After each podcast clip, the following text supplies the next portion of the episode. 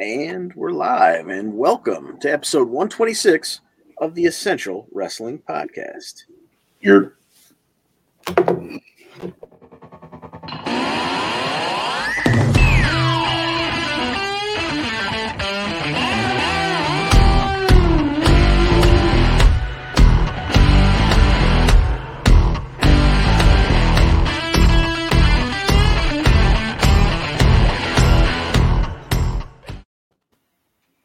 Ladies and gentlemen, welcome. I'm John DeConte, keeping the driver's seat warm for our buddy Al Carl, who's off doing grown-up things. We're here to take you through the week that was and preview a big upcoming week of wrestling action, powered as always by the Eastern Observer. You can taste that power. Here with me, staying up late across the pond, is our expert on all things U K and soon-to-be all of Europe, Gary Mahaffey. Gary, how are things tonight? Not too bad. I do think that once once I become king of Europe, I really do think I'm going to have to kind of push for an upgrade here or something, I think. But well, yeah, sure just... the, the crown's already in the work, I'm sure. Oh, that's, that's good. And with us, as always, is our resident N X T guru. And number four, John Smith. I always Ron, how are things with you this evening? Doing good, man. Still rocking my Jets. We're playing for first place this week. Hopefully I'll be wearing this again next week. Knock on wood. Knock on pressed balsa. Laminated particle board. Yeah, that's the uh, on tonight's show, we've got uh, Temper Temper for the Blue Chipper on Raw. SmackDown kicked off their World Cup and gave us a heavy hint as to where War Games is headed on the men's side of things. We've got an Impact Plus special headed our way this Friday to pick, and A E W will main event the show as they're prepared to deliver Full Gear on pay-per-view, and we'll tell you how we see things panning out. But N X T will kick us off again with uh, last week's women's tag title match and two big title defenses coming up tonight for us to pick. And, of course, our picks are sponsored by – seriously, there it is – Pro Wrestling Pick'em dot com. Do, do, do, do. Play against your friends. Play against the universe. And fellas, she'll like it too. All right, let's get into things for this week. We will start with the... I know the Raw roll-up graphics are here somewhere. Here we go. Start the show with a four roll-up lead for A E W on Raw. And let's get back to this one right here. All right, let's uh, let's jump into N X T. So last week there was a big main event women's tag title match. John Smith, tell us how it all worked out. Yeah, we had uh, Nikkita Lyons and Zoe Stark challenging Case, no, Katana Chance. Yeah, do it every week. Kayden Carter, right? No.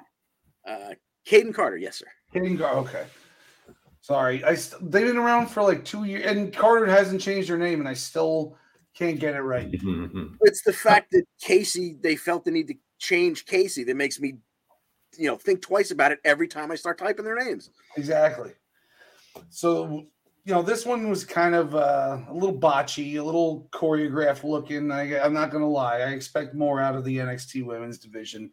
Um, you know, it, And it ended with, uh, with with Carter and Chance doing their their uh, four fifty slash neck breaker finishing move.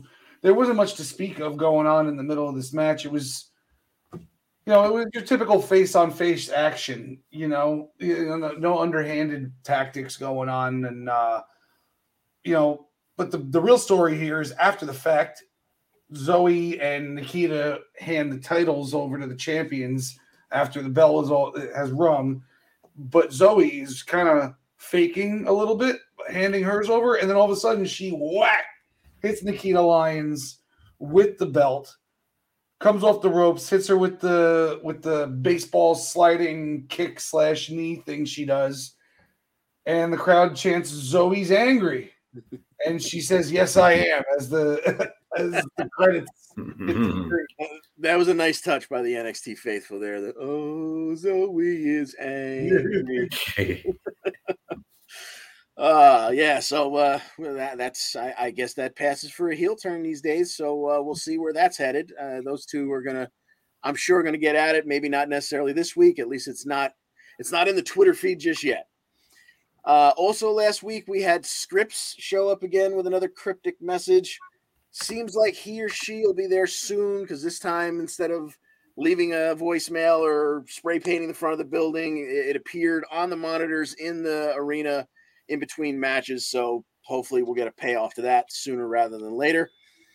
Also, in terms of in-ring action, La Madrina, Electra Lopez made her in-ring debut, uh, beating Sol Ruca with her electric shock finisher. Basically, she just grabbed her skull and then hit a sit-out powerbomb. Uh, but once again, what's important is what happened afterwards. Electra made her T V re-debut by attacking Indi after a match the week before, or maybe it was two weeks prior. Well, Indi returned the favor, attacking Electra after this match. Uh, backstage, she ran into Roxy Perez. Indi did. And Roxy was kind of like, hey, what's going on with you? You're you seem to have changed. What's going on here? And Indi explained, if you're chasing titles, you can't have friends, and basically blew her off. I wouldn't be surprised to see Indi and Roxy go at it, Indi and uh, Electra go at it. But for this week, we're getting Indi and Tatum Paxley. Uh, so, John Smith, how do you see this one turning out? I like the new Indi. I think she's gonna she's gonna take this one. It looks like she's uh, angling herself towards, you know, possibly a title shot, which she surprisingly hasn't received in the past two and a half, three years that she's been there. Absolutely, I think maybe even longer. I think she's like really old school, and just it took her a while to get up onto the main. Sure, sure. Uh, Gary, how do you see it? Uh, Indi and Tatum. Yeah, I'm with John on that one. I think that. They are. They're setting Indi up for something big, and I think this is just to give her kind of give her another win to, to keep her moving. I like it. Uh, yeah, I agree with both of you gents. I think Indi will take this one, and I'm excited to see where she's headed because I support Indi wrestling. uh, we had Andre Chase backstage with Thea Hail and Duke Hudson. Duke uh, apologized for last week, said it was a teachable moment. He will be out there this week to Uh, just support Chase U. That leads us to Andre Chase taking on Charlie Dempsey. Gary, tell us all about it, buddy. This is definitely the winner's me. This one, big Charlie back again. Um, after I mean, Dempsey hits a snapmare and, and the shoulder tackle, and, and, and there's a lot of good offense by, by Dempsey. Now, I will say that Andre Chase, when he clotheslined Dempsey outside of the ring, you had Thea Hail doing her best Scrappy Doo impression, having to be held back. I mean, she really is like Lemmy Adam, very, very much looking to get in there. But Duke Hudson holding her back. Um, Dempsey had a, a lovely northern light suplex and got the wrist lock, but but Chase escaped.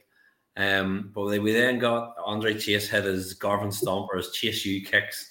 But when Dempsey locks in the ankle lock, he then had a low Hudson said he was just going to stand on the outside.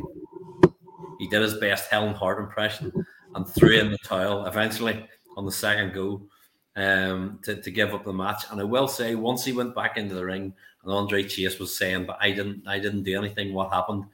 Duke Hudson was still giving Thea Hail the eye behind uh, Andre's back. Like, they're still playing that up, even though he's going on, he's still like... Um, but say, it's another good layer of the story. Yes. And but Big Charlie wins, definitely. I'm, I'm winners, definitely. I'm a little late to the punch there, but yes, we got uh, that one did Gary very happy last week, I'm sure. Okay, so yeah, we'll see. We'll see what's headed with that one, just what kind of games Duke Hudson is actually playing here. Uh, we had Stacks in action last week. He uh, took on former security guard Hank Walker. Stacks, uh, he, he jammed a thumb into the eye and attempted a roll-up, but Walker kicked out of it.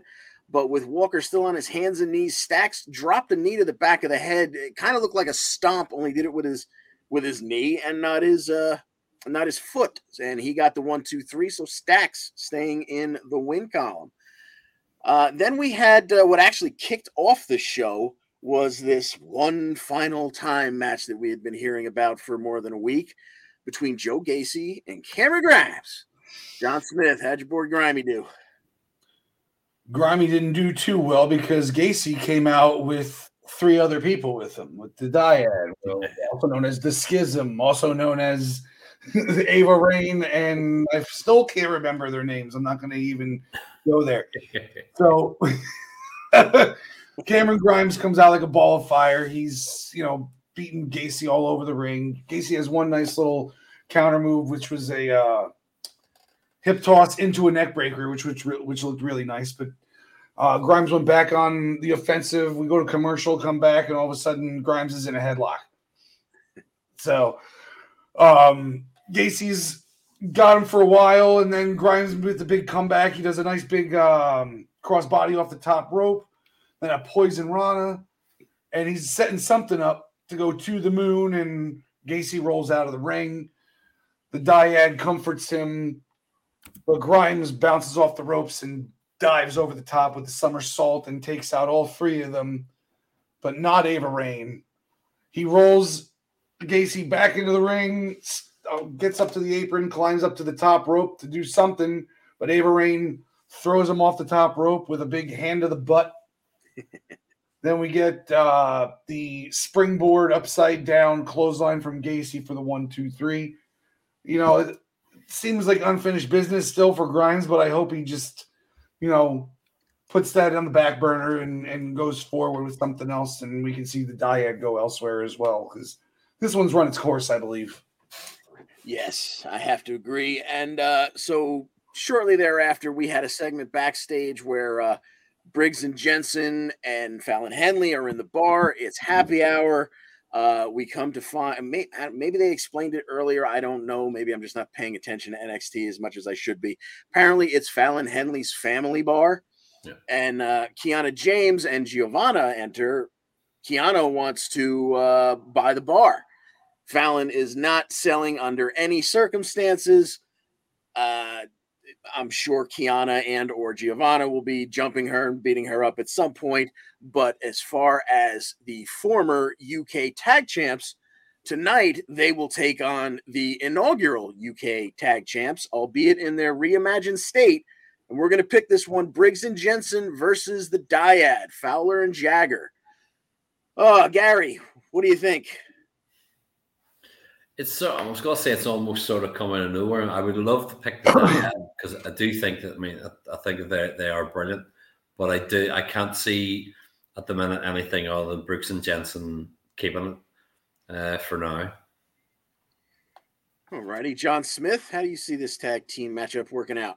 I think I'm going to go the other way with it. I think um, Ava Raine is going to, is going to get involved, and then we're going to end up maybe seeing a, a triple uh, six, six person tag the following week, or maybe just Fallon Henley versus Ava Raine. I think this is probably going to be the next little thing. It's I, it might be to get Ava Raine involved in the ring, you know, because you need her to actually wrestle somebody and not just push people off the top rope and, you know, wear a hoodie and hit people with, with things, you know? Mm-hmm. Yeah. They're- I think I'm going to side with you on this one. I think this is a good excuse eventually to get Ava in the ring and maybe not have to put her out there one-on-one against Fallon. Uh, like you said, maybe do a, a six-person uh, mixed tag. Uh, so, yeah, I'm going to go with uh, the dyad, the schism, whatever the hell you want to call them. I'm going to go with them taking it over the two hillbillies. Uh, then we had uh, a backstage segment with uh, Cora Jade uh, cutting a promo where she uh, – called Wendy Chu desperate for friends, but told her that the next time she thinks about making them at her at Cora's expense, she should think twice about it. Well, we'll see what's coming down the line for them. Uh, then we had finally the payoff of the uh, Damon Kemp and Brutus five minute, uh, you know, just give me five minutes alone with him. Uh, it only lasted about two minutes and forty-five because Brutus just said, screw it, and beat the hell out of him with a chair, got disqualified. But this one wasn't about wins and losses. What it was about, good call by John Smith last week, was at the end when the Creeds came into the ring, when Brother Creed came in to celebrate with other Brother Creed, we saw their next opponents, in all likelihood, Veer and Sangha. They were on that riser in the crowd there, and they kind of made eye contact, gave a couple of nods. Now, the reunited Indi Shear are in action this week. I'm trying to think. We did not get word as to who they are facing, so I'm going to assume it is not the Creeds just yet. So we do have that to look forward to. Probably in action. Exactly. Or what do they call them? Anofi and what's his exactly. name? Anofi and Blade, exactly. Uh, we also had another uh, Dijakovic vignette, although we don't have a name for him yet. Uh, blah, blah, blah. Power doesn't, what did he say? Power doesn't come from title or position. It comes from getting the entire world to cooperate and play by your rules. The ones who are forthcoming get a pass, but those who don't will be brought to justice. My form of justice. Hopefully we see him, and hopefully he's not the same as the what, what is it, Scripps or whatever. Hopefully this is two different uh, uh, new people going to show up, be it new or technically old. Uh, then we also had a lax last week. We also had a backstage segment where Axiom runs into Nathan Frazer. Frazer had just come out of medical, found out he won't be cleared for a few more weeks. Then J D McDonagh showed up, being a dick, which seems to be his thing these days. he has a, he has some words back and forth, uh, and then he would go out and have a match later on with Axiom. Tell us all about it, Gary. Yeah, and this is, again, if they want to have this match every week, I will be more than happy. Um, you had J D with a shoulder tackle on Axiom, tried to pin him with a backslide. But when he kicked, when he got him to the outside with a drop kick, Axiom hit a great moonsault off the top rope. Um, back inside the ring, you had J D knocked out a Boston Crab, but Axiom broke it up by get, getting to the, the ropes to break it up. Um, there was a lovely spot where J D went for the moonsault off the top and Axiom caught him with a triangle. Um, and then you had McDonagh trying to escape with a powerbomb, uh, but Axiom reversed ahead of Hurricane Rana. And eventually what we had, you had J D reverse the sleeper into a calf crusher or some sort of move like that. And the knee was twisted all the way to one side. I've seen Axiom do things like this before in N X T U K. He must be very double jointed or have good flexibility. They moved it. I was quite surprised the ref just didn't call it off there and then, but they had medical come in, look at him, and then said, no, you're done. And your winner by some sort of ref stoppage or medical stoppage or whatever it was, was big Mister J D M. And then afterwards, he grabbed the mic and he told anyone in the locker, he begged the locker room for someone to get on his level and specifically said he was looking at Apollo Crews.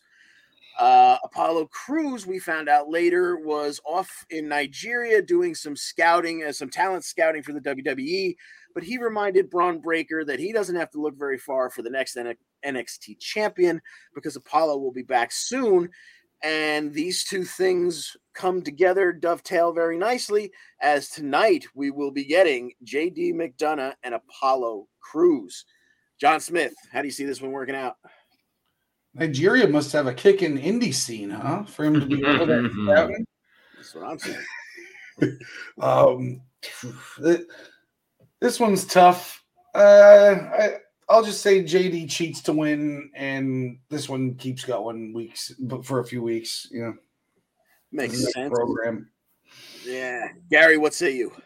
Yeah, I would say the same because they're kind of starting this one rolling. They're moving J D away from one thing and heading him towards Apollo, and it's kind of like it wouldn't make much sense to say let's have the start of it and Apollo just beats him clean. So I could, I would say the same. J D will some sort of shenanigans and um, beat him and take it.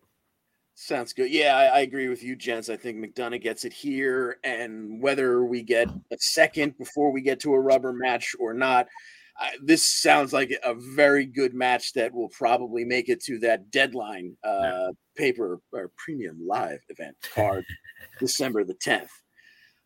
Uh, let's see. Last week, we also had Carmelo Hayes and Trick Williams hanging in the barber shop. Uh, Mello points out that he's never he's lost the title twice, but he's never been pinned for his title. So enough with these ladder matches. He's going to face Wes Lee one-on-one. Uh, Wes Lee was backstage with McKenzie. He said he knows how good Mello is, but he's on a roll that not even Mello can stop. Well, I'm not sure exactly when we're going to see that, whether it's going to wait all the way to uh, December tenth for the Deadline Premium Live event, but we're getting the contract signing for it tonight. It will be overseen by uh, Booker T. It will probably be mid-ring, and I'm sure nothing will go wrong with it. oh, speaking of Booker T, do they, sorry, speaking of Booker T, do they, does he under contract that he has to say shucky ducky quack quack at least once each show? Because he'll just throw it in there when it doesn't even make sense. I thought it was him Googling at women. Yeah. I thought that's what shucky ducky quack quack was. And then all of a sudden, like after a big random move, I'll just be like, shucky ducky, quack, quack. Now, I haven't been paying attention because I tend to be like uh, taking my notes. So, like, the laptop's in front of my face and whatever's going on. Sometimes I'm not watching on, I'm just listening to it on the T V. Do they still play the graphic when he does that that they used to do during like the pre-shows where like literally there were like rubber duckies bouncing around the screen? I have no idea what you're talking about, actually. No, they don't do that. No, I, no. I, I'm not familiar with the pre-shows, really. Okay. So, well, they, yeah, they, they would have done it on the pre-shows, but as you say, I figure he must have like some sort of N X T bingo card, and when, when they say random things, they get ticked off. Between him and Vic Joseph, whoever whoever loses has to buy the drinks after the show or something like that. That's a good point. You know what? Here's another. I've had this in my notes for like four weeks now, and I keep forgetting to bring it up to you guys. When the N C double A football season ends and Pat McAfee comes back, presuming he goes to SmackDown back uh, alongside Cole, who seems to love him. No. Do you think, and do you hope, like I do, that Wade goes back to N X T where he was very good alongside Vic Joseph, and hopefully that relieves us of Booker T? Because full respect for Booker T being the Hall of Famer that he is, but like thirty minutes on a pay-per-view pre-show was about as much of him as I can stand. Two hours a week is starting to get to me. What do you fellas think? Any idea? I mean, is there the rumor out there? Is it something that's just going to, you know, do we have any idea yet? There's there's bound to be something, because obviously they, they, they are in love with McAfee and he's great and they do want him back. So you could, if he comes back, he'll definitely be in a big position. So I would assume something like that will happen. But I'm, I'm thinking maybe McAfee comes back for some sort of um, wrestling match mm. first, so like an angle, like a big – you know, reappearance, and then somebody's not cool with it, like a Baron Corbin. No, he's already done that. Like yeah. somebody like a Baron Corbin, and um, you know, they they do that, and then he eases his way back in. Maybe he starts, you know, when, when, is, he up? when is he up with his college foot? When's all that done? Uh, I'm like not sure. Before the Rumble, like or. Yeah, well, yeah, the foot, the N C double A season is over. Other than, I mean, by about New Year's Day, everything's over but the championship. So then like a week or week and a half later, the championship takes place. So by mid-January, he's definitely going to be freed yeah. up. Well, as you say, I mean, John, he could end up coming into the Rumble. And as you say, maybe somebody costs him being in or does something and he has a match with them leading to Mania or something like that. You could be right there. So yeah, that's a good point. We could see him back in ring before we see him ringside. They also have a little while to evaluate these guys too, like Booker T and, and Wade, and maybe they want to keep them both eventually, which I know you wouldn't be cool with the Booker T thing, but like if they decided that, maybe they move him to Raw, or maybe yeah. you know, he gets added to a show. Who knows? Could be. All right, yeah, I just had to I had to get that out there because every week I see it in my notes and go, I forgot to bring that up again. All right, anyway. um, so getting on to the two big matches tonight. So for the past couple of weeks, we have seen Alba Fire, Alba Fire take out Gigi Dolan. Last week, she attacked J C Jane in the parking lot uh, of the mall while Mandy watched on FaceTime. It's all leading to tonight in what has been upgraded from not just an N X T women's title match, but a last woman standing match. N X T guru John Smith, Mandy Rose, your one-year-plus champion versus our former forever champion from across in the U K. How do you see this one going?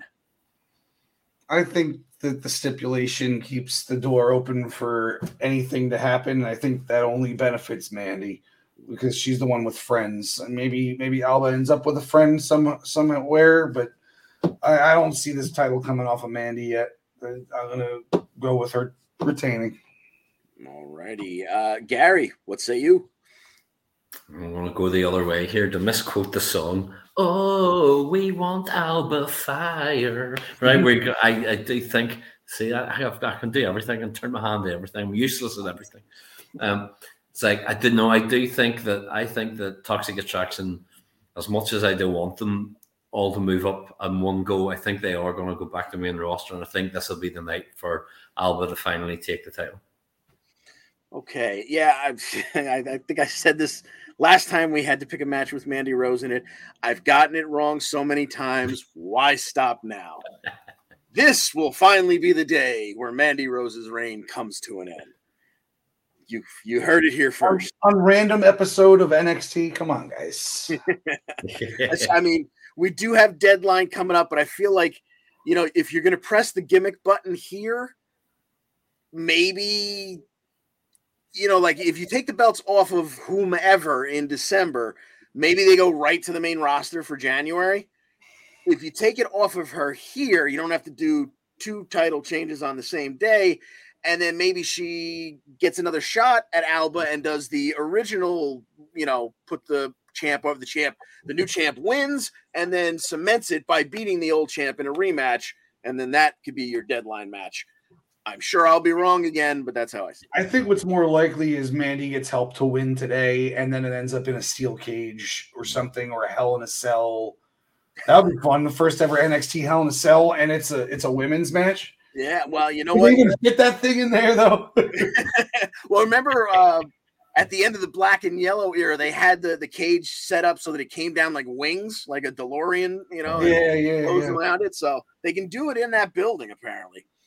Uh, so because you kind of uh, led me into it, I will remind myself to tell the world that Shawn Michaels has a huge statement about the Deadline Premium Live event tonight. So maybe that has something to do with it. And then the last thing we have to talk about in terms of N X T, we had a Grayson Waller effect segment last week with Bron Breakker and Von Wagner, and he had Mister Stone along with him. Words got heated. Wagner and Breakker did a little huff and puff, got almost nose to nose, but wound up not throwing hands. But they're going to throw them tonight, gents. We've got Bron Breakker, your N X T champion, defending against Neanderthal man himself, Von Wagner.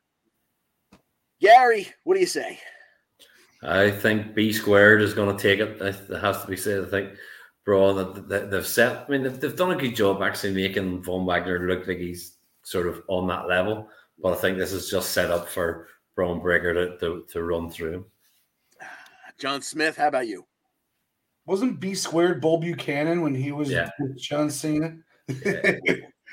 um, yeah, Bron Breakker's gonna. Eh, you know, yeah, no, no. I'm, you know, I was gonna say like, oh, it's not for points, and I think Von has a chance. No, no, Bron's Bron's gonna take it.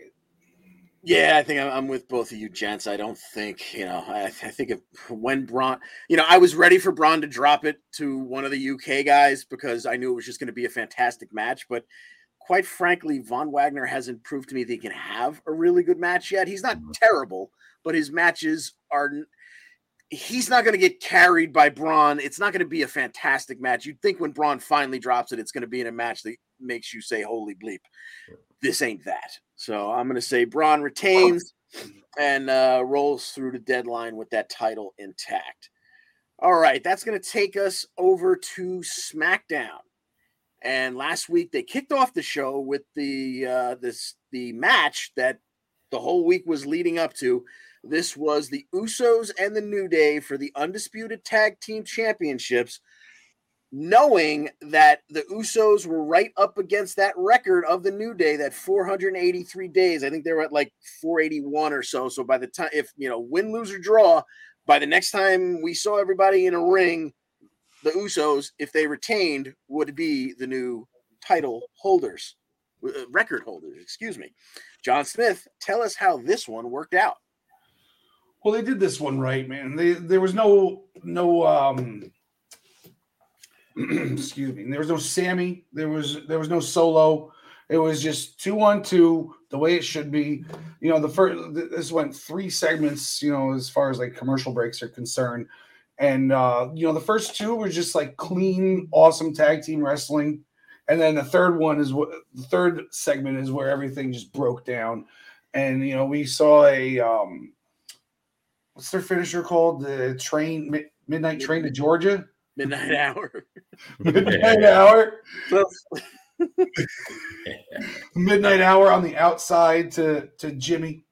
And then they went in and um, hit double super kicks on Jay. And then Jimmy just got in there in time to break that up. Um, the Usos hit their double splash, and Xavier Woods kicked out of it. It wasn't a save, which was pretty cool. Um, they hit the Midnight Hour on the inside of the ring, and that got broken up also. Um, then we, we had the two of the, the two teams had a face-off at like twenty minutes into the match and started just beating the crap out of each other again.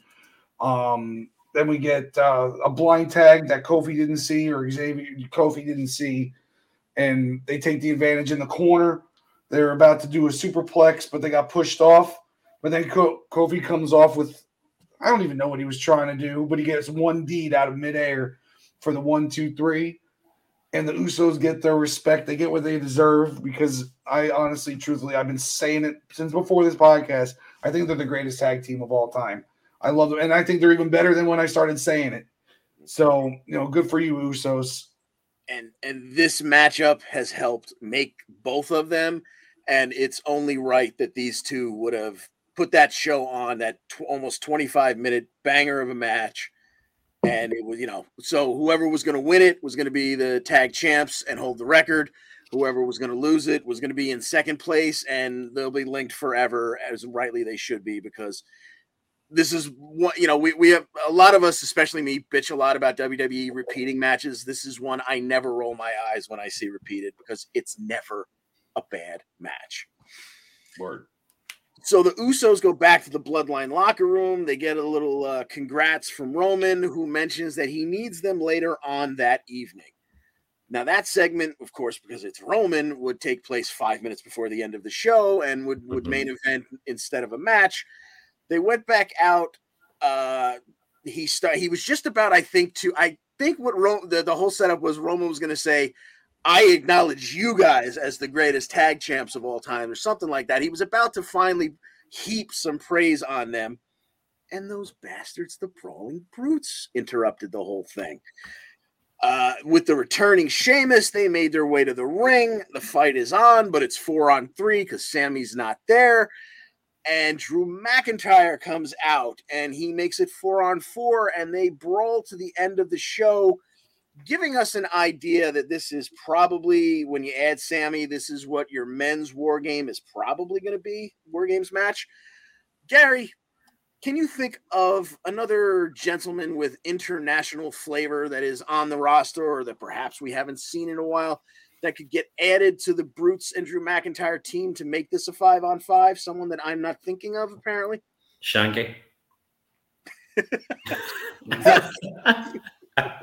um, no, I was, yeah, I was thinking, because obviously, I mean, the, the, the easy money, would smart money would say, oh, yeah, Kevin Owens, obviously, if he's got his, his injury or whatever, if he's not going to be there, you could put a couple of people in to make someone in one night. But what I would love to see, and it would be one of those, as you say, when, when you when you messaged me earlier on, you said about maybe, you know, thinking, I thought, yeah, what if it was somebody from outside the States? What if it was somebody, who could they bring in to make it one night? But who could they bring in the audience we know and get and really get behind? Ilya Dragunov. If you just from left field, if you really needed somebody to just say, come in, make a statement, like, and then send them for Solo Sikoa or something like that, and really go for that feud, and just have the two of them beat the tar out of each other a few matches. That would be so. Ilya Dragunov, let's go him. That would be pretty special. John Smith, you have any ideas about it or? I, had, I mean, Ilya sounds more plausible than the only thought I had, which was uh, Walter or Gunther mm. doing like a friend of your a friend or an enemy of my enemy yeah. is my friend kind of thing, which he's not really enemies with with Roman just yet, but he wants his title, I'm sure. Um, so I'd love to see Gunther get involved yeah. in that. When then he has to get then he has to lose a match. Yeah. Mm. Not, not necessarily, though, because this isn't for titles or anything, so nobody's yeah. losing any titles. But true. All right, so, Gary, with that, we will let you finally get to sleep. We appreciate you staying up late with us once again and uh, hanging out with us for the first portion of this show, and we will do it all again next week and all like yes. that. Yes, I shall see you then. Have a good one, gents. Enjoy. All righty. Thanks again. All right, now let me fix things here. Take that out. And we well, you already can... fixed things by getting rid of the dead weight just now. Comment. I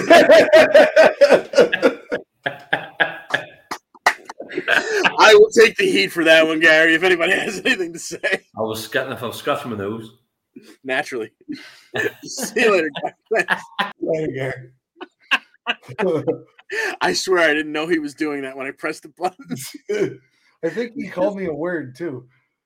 Well, we didn't hear that, and we will promise that uh, Joey didn't. Uh, no, I think I did hear, but I'm not going to say.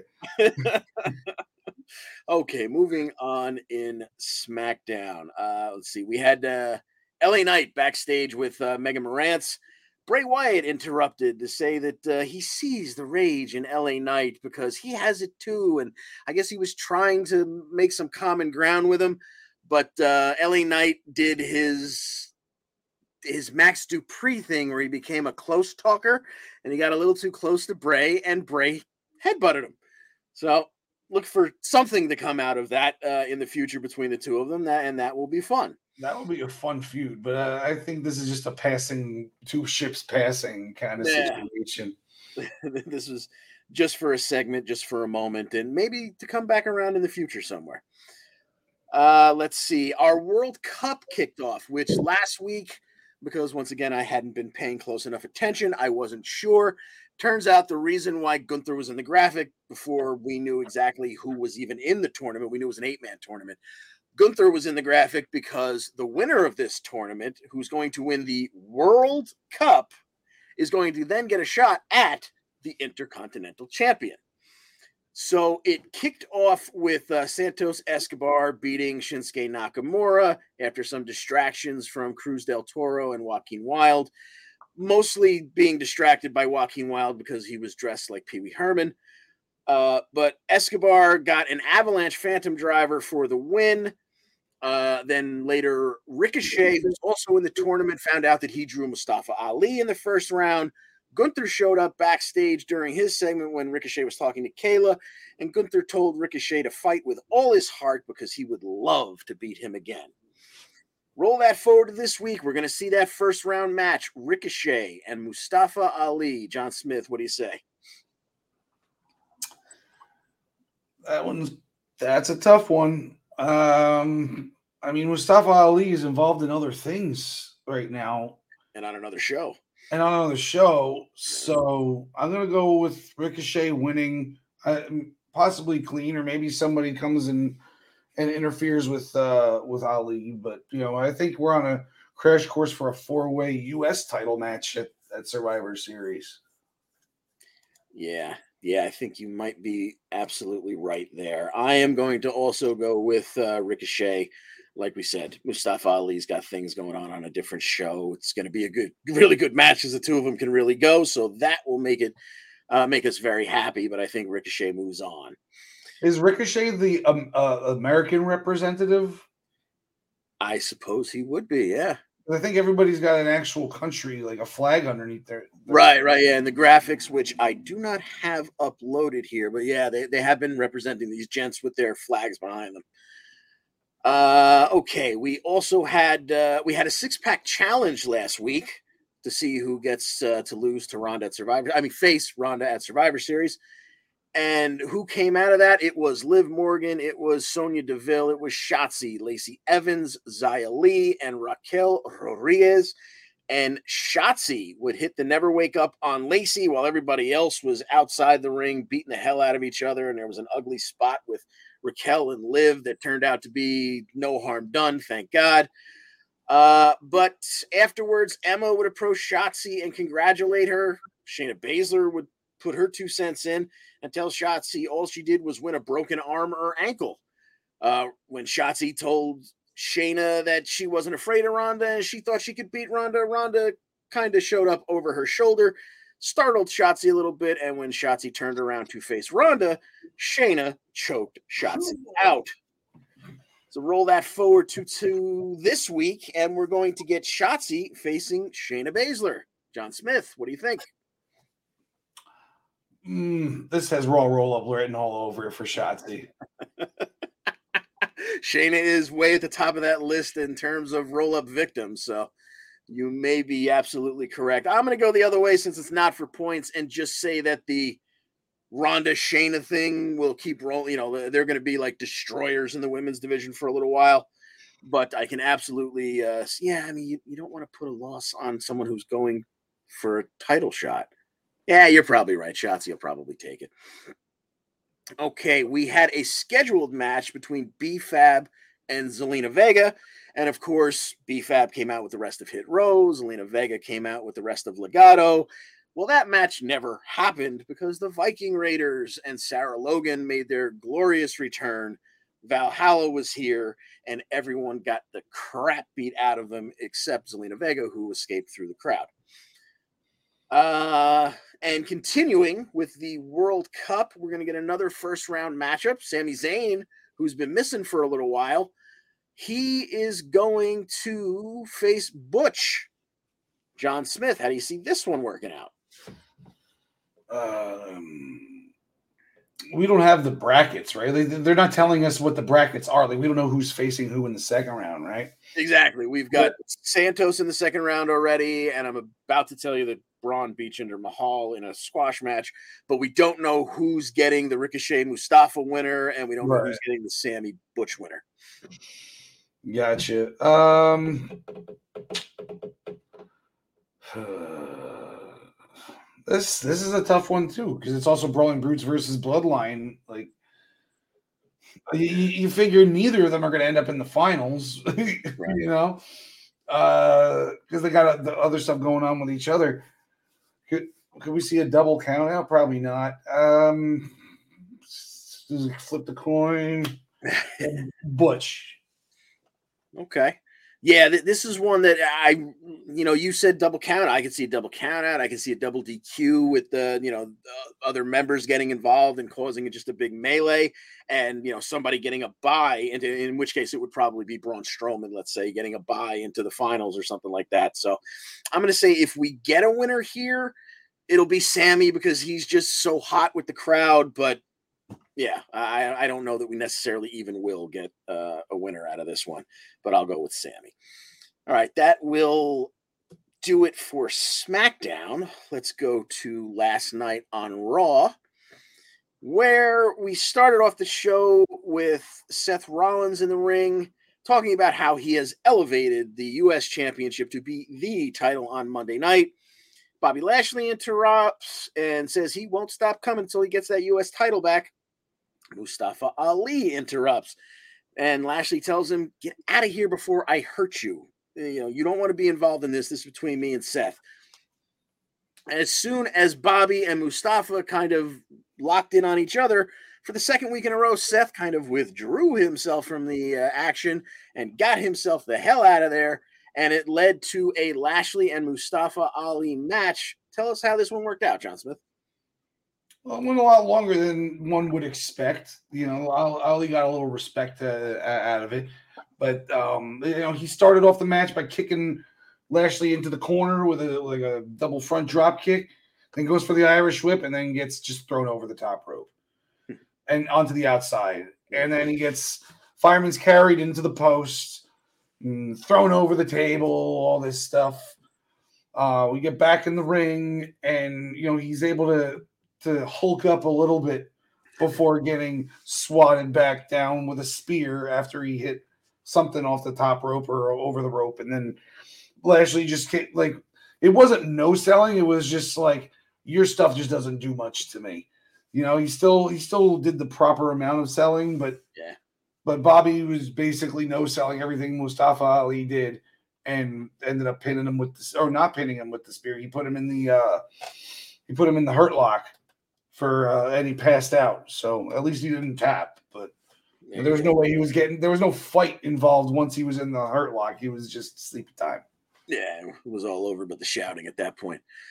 Uh, okay, now I'm going to fast forward through the two longest matches of the night, which I feel terrible for doing, but the, the way they tie together, it's the matches themselves weren't quite as important as the, the thread between them.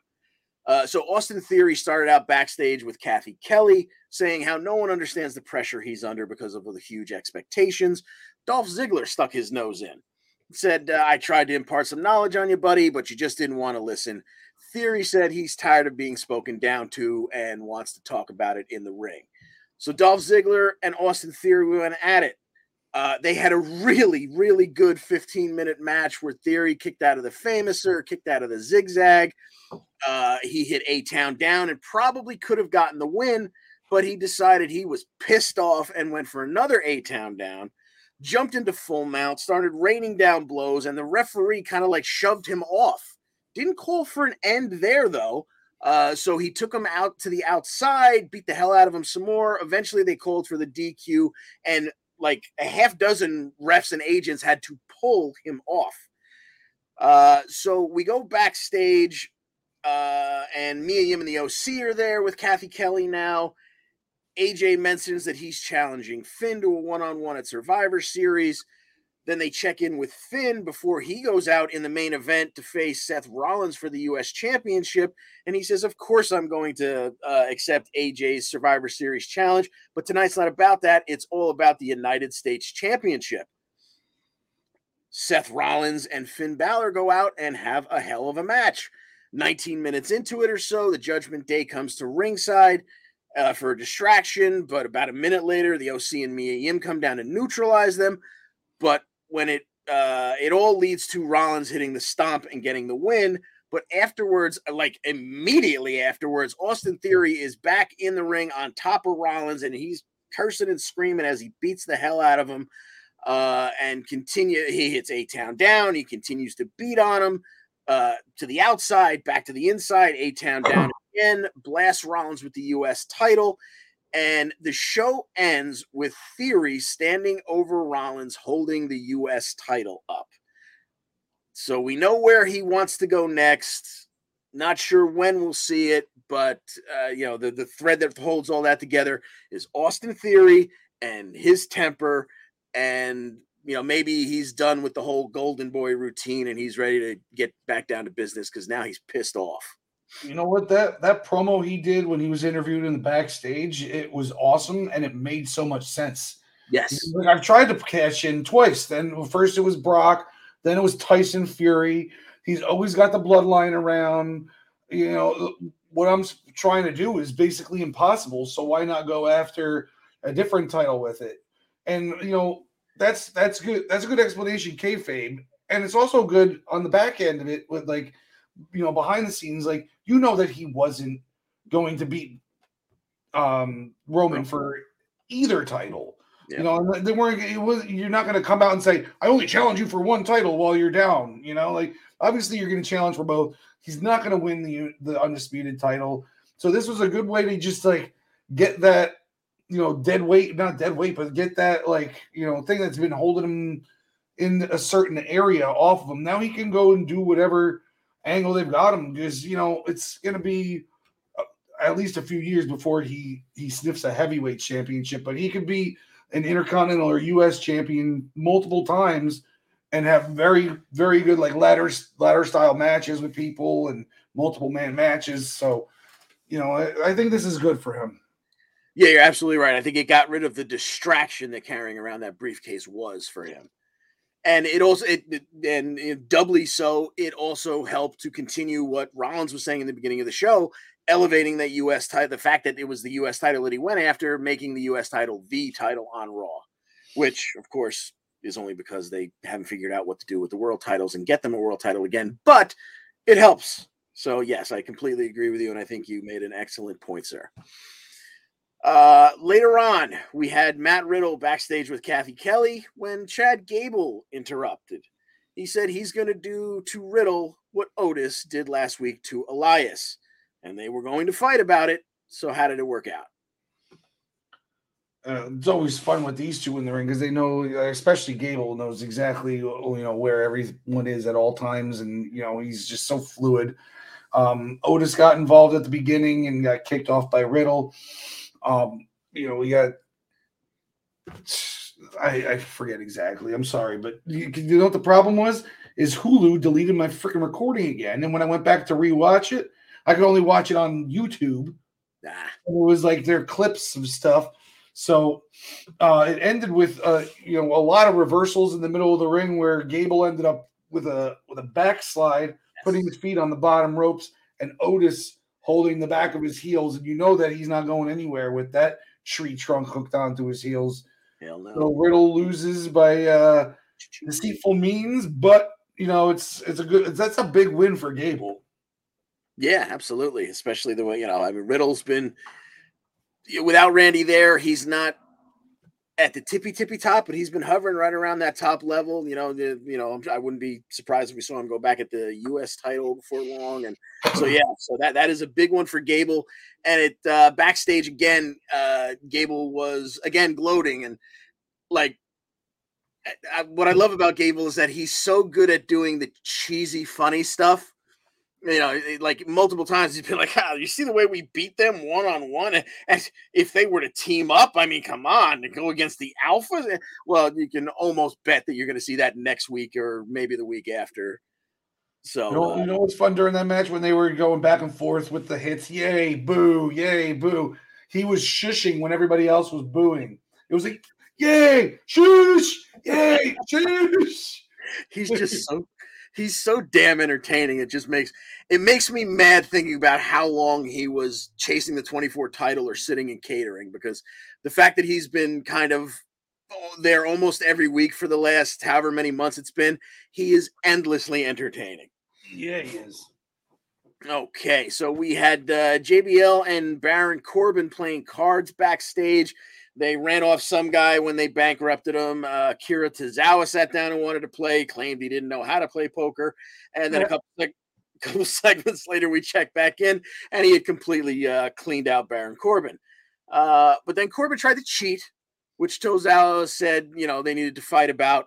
So they went to the ring, and they fought about it. And surprise, surprise, in three and a half minutes, Uh, Corbin, uh, Tozawa was actually getting the best of the match for most of it until he tried some kind of top rope maneuver and literally got caught coming off the top rope by Corbin, and he swung him around, hit the end of days. One, two, three, Corbin gets the win. Uh, then we had uh, the whole Miz T V segment where Miz came out dressed like Mister Rogers because he wanted everyone's sympathy. Johnny Gargano called him out for, you know, more B S lines. It led to Uh, back and forth, back and forth. What's going to settle this whole thing is in two weeks' time, Gargano, or not Gargano, Miz is going to face Dexter Lumis. And if Miz beats Lumis, I guess he's in the clear. If he doesn't, he has to pay him, which nobody cares about. But more importantly, Dexter Lumis will get that W W E contract that he's been trying to get. Because remember, throughout all of this, Dexter Lumis is technically unemployed. And last night he was, uh, I guess, getting some side work as a cameraman because he put down the camera, took off his balaclava, and scared the hell out of Miz, who ran right out of his cardigan sweater and ran up the aisle like I, I don't even like like a sitcom character, like a cartoon character, you know, running across water. It didn't even look like he, I don't think he looked back. It was just like, I need to, looking back might slow me down half a step. So I'm just going as fast as I possibly can. Like there needed to be a cartoon vapor trail behind him. Yeah, like three false steps before he gets out. Okay, we had uh, Shelton Benjamin backstage with Kathy Kelly when Dominic Mysterio interrupted. He insul- insulted Shelton for being around for a long time, hinting that he might be old. Uh, but then Damian Priest kind of got between Shelton and Dom, and it looked like Damian was pushing to fight Shelton, and Shelton said, I accept your challenge, Dominic. So they went and fought about it, and of course, Shelton had Dom in the ankle lock.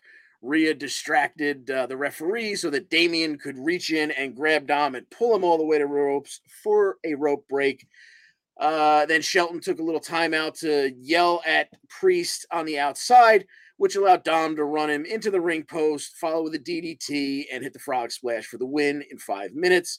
Dominic Mysterio getting another W over another hell of a wrestler in Shelton Benjamin. We had uh, Mia Yim making her, I guess was that, that I guess that was her in-ring return, right? Uh, this was the first time we saw her in the ring in W W E in a while. Yeah. Yeah, so she returns against Tamina. Uh, and this was a sub two minute match. Uh, eat defeat, the, the move that Yim, I guess, inherited from Gail Kim.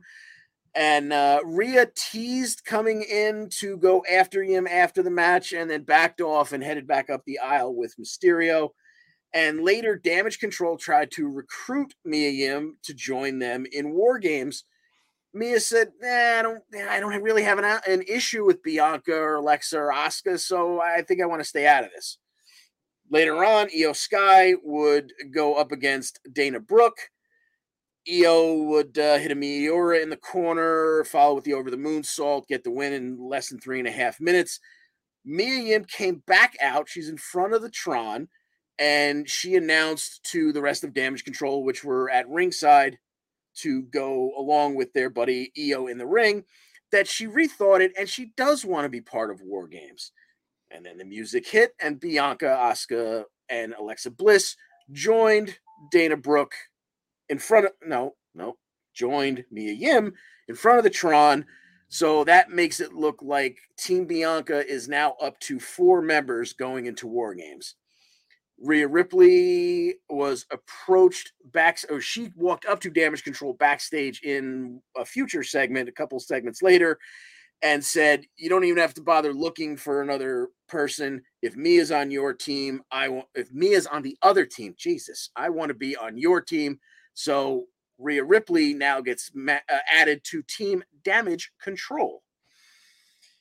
Team Bianca was backstage with Kathy Kelly. They're not, they don't have any guesses at who the fifth person is going to be, and they're not going to tell you even who they're putting forward. But next week, we are going to get that War Games Advantage match, which will be a one-on-one. At this time, it doesn't look like it's going to be a ladder match like it's been in N X T a couple of times, but we're going to get Team Damage Control, one representative, and one representative from Team Bianca. John Smith, who do you think will go into War Games with the advantage? Uh, typically is the heels, and I think since this is the first time that they're doing this on the main roster, you know, that they're going to go back to the basics with the War Games, and it's going to be the heels having the advantage. I, I don't, I don't have any thought on who the two. I think it's random anyway. It's uh, yeah. Like, who would I want to see? Io versus Asuka. Yes, know? Please. That's the match I want to see. That's the match that I want to see main event WrestleMania. Oh, that would be so good. I'm looking through the list of people on the roster, though, as far as like who the fifth person, you know, with with uh, Bianca is, and right. It's really like the only people that it looks like are possible are either Candice LeRae, which would not pop the crowd at all, right, or Becky Lynch.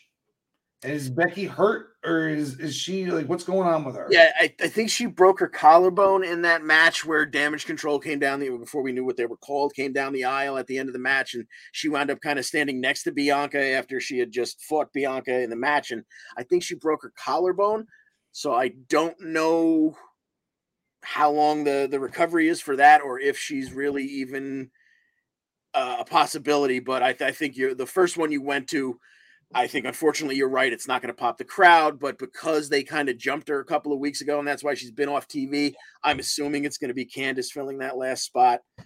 Uh, but either way, like you said, uh, it makes sense to have the dirty, nasty heels go in with the advantage. Uh, and we don't know what's going on. Yeah, we don't have the full roster on the men's side yet either. So, yeah, I guess that'll do it for Raw. All right. Now...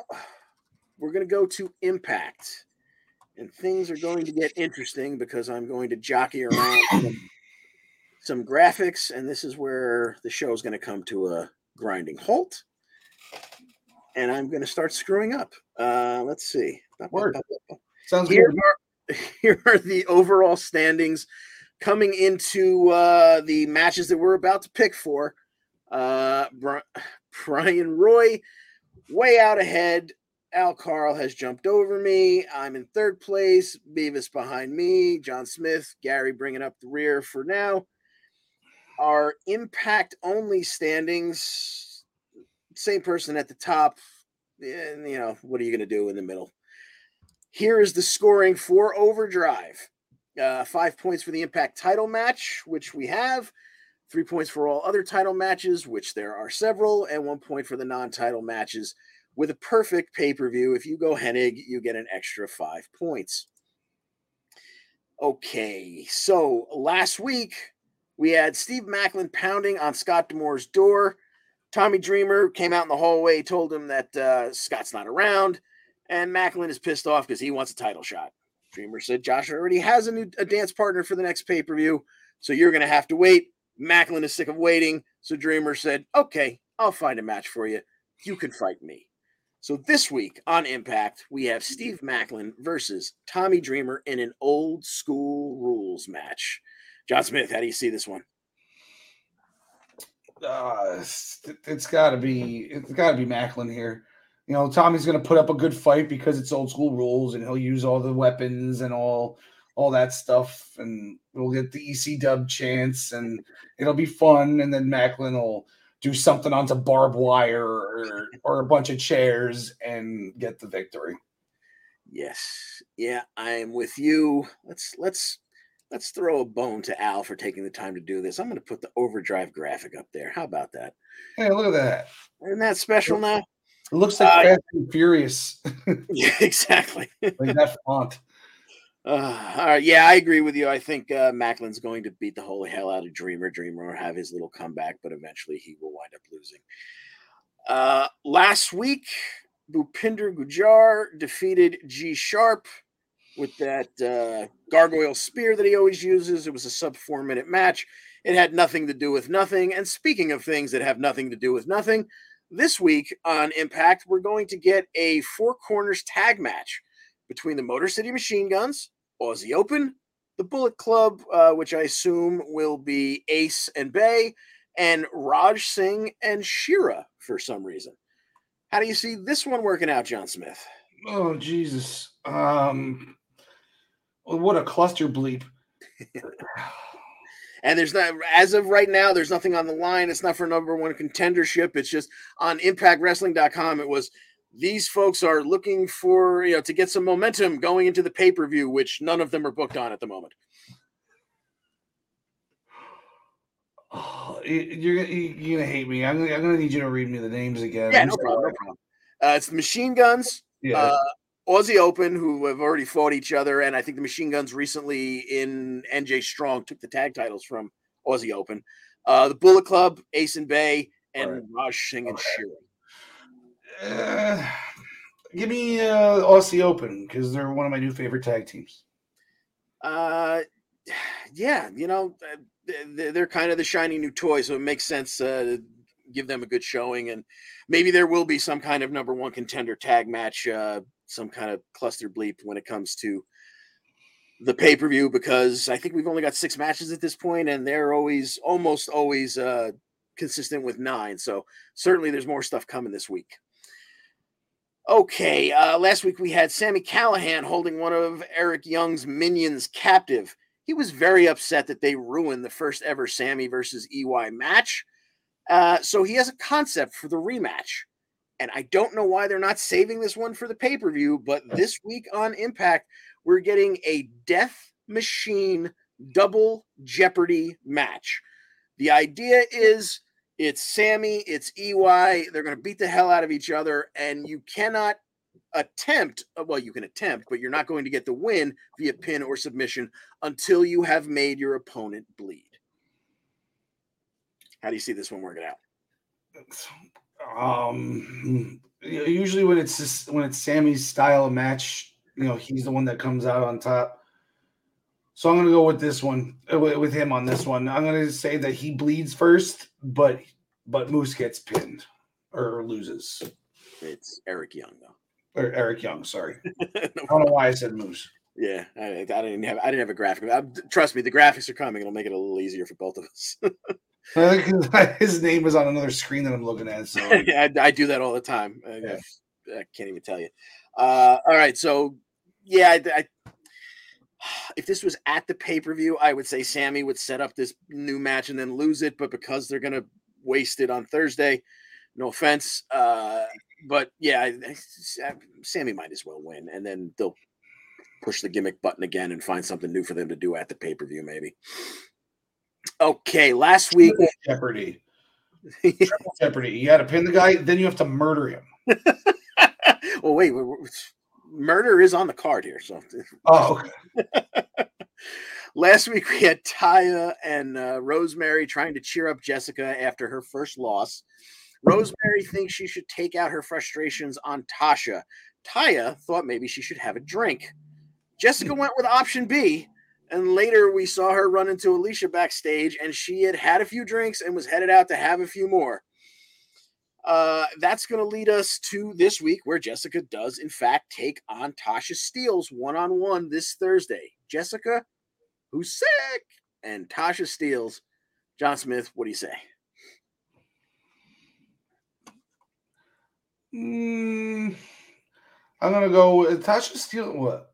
Let me add the caveat that then at the pay-per-view the next night, Jessica and Taya, the Death Dolls, will defend the tag titles against Tasha and Savannah. So maybe that plays into how you're going to pick. Okay. Well, I was going to say Tasha's been po- booked pretty strong lately, so I'm going to go with her. And I think that makes sense because I don't think the champs will probably end up losing to them the next day.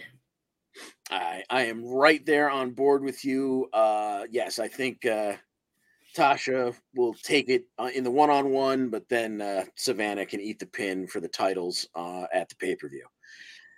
Uh, off of that same segment where Alicia ran into Jessica, she then left Jessica uh, and ran into her husband, Eddie Edwards. She asked Eddie if everything was okay because she had an uneasy feeling that this whole Honor No More thing was not quite done yet. Eddie assured her that it was because, after all, he murdered P C O and buried him out in the Nevada desert. Well, this led to the return of what I used to call the Marvel post-credits scene, where we think Impact is over and then they come back for one little quick segment. Last week, we saw a gloved hand push through the rocky grave, and P C O apparently is still alive, even though he's been in the Nevada desert for a week. So look forward for them to probably have an Eddie P C O match at Overdrive. And I'd have us pick it now because we're pretty sure it's going to happen. But you know they're going to push the gimmick button on this one, and that might weigh heavily into who we pick. So we're not going to pick it for now, but just be forewarned, it's probably coming. Okay, then we're going to here. Now we can start with the graphics. Check this out. Now we're going to the uh, the X Division tournament.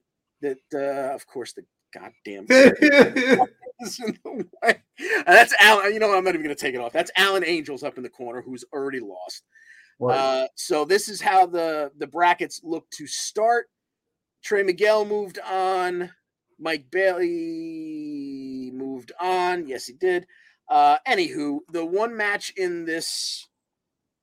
Jesus, what am I doing here? Here we go. The one match that we haven't seen yet to get us to the finals is uh, Trey Miguel beat Mike Bailey by D Q. That's where I was trying to go with this. Jesus. Yep.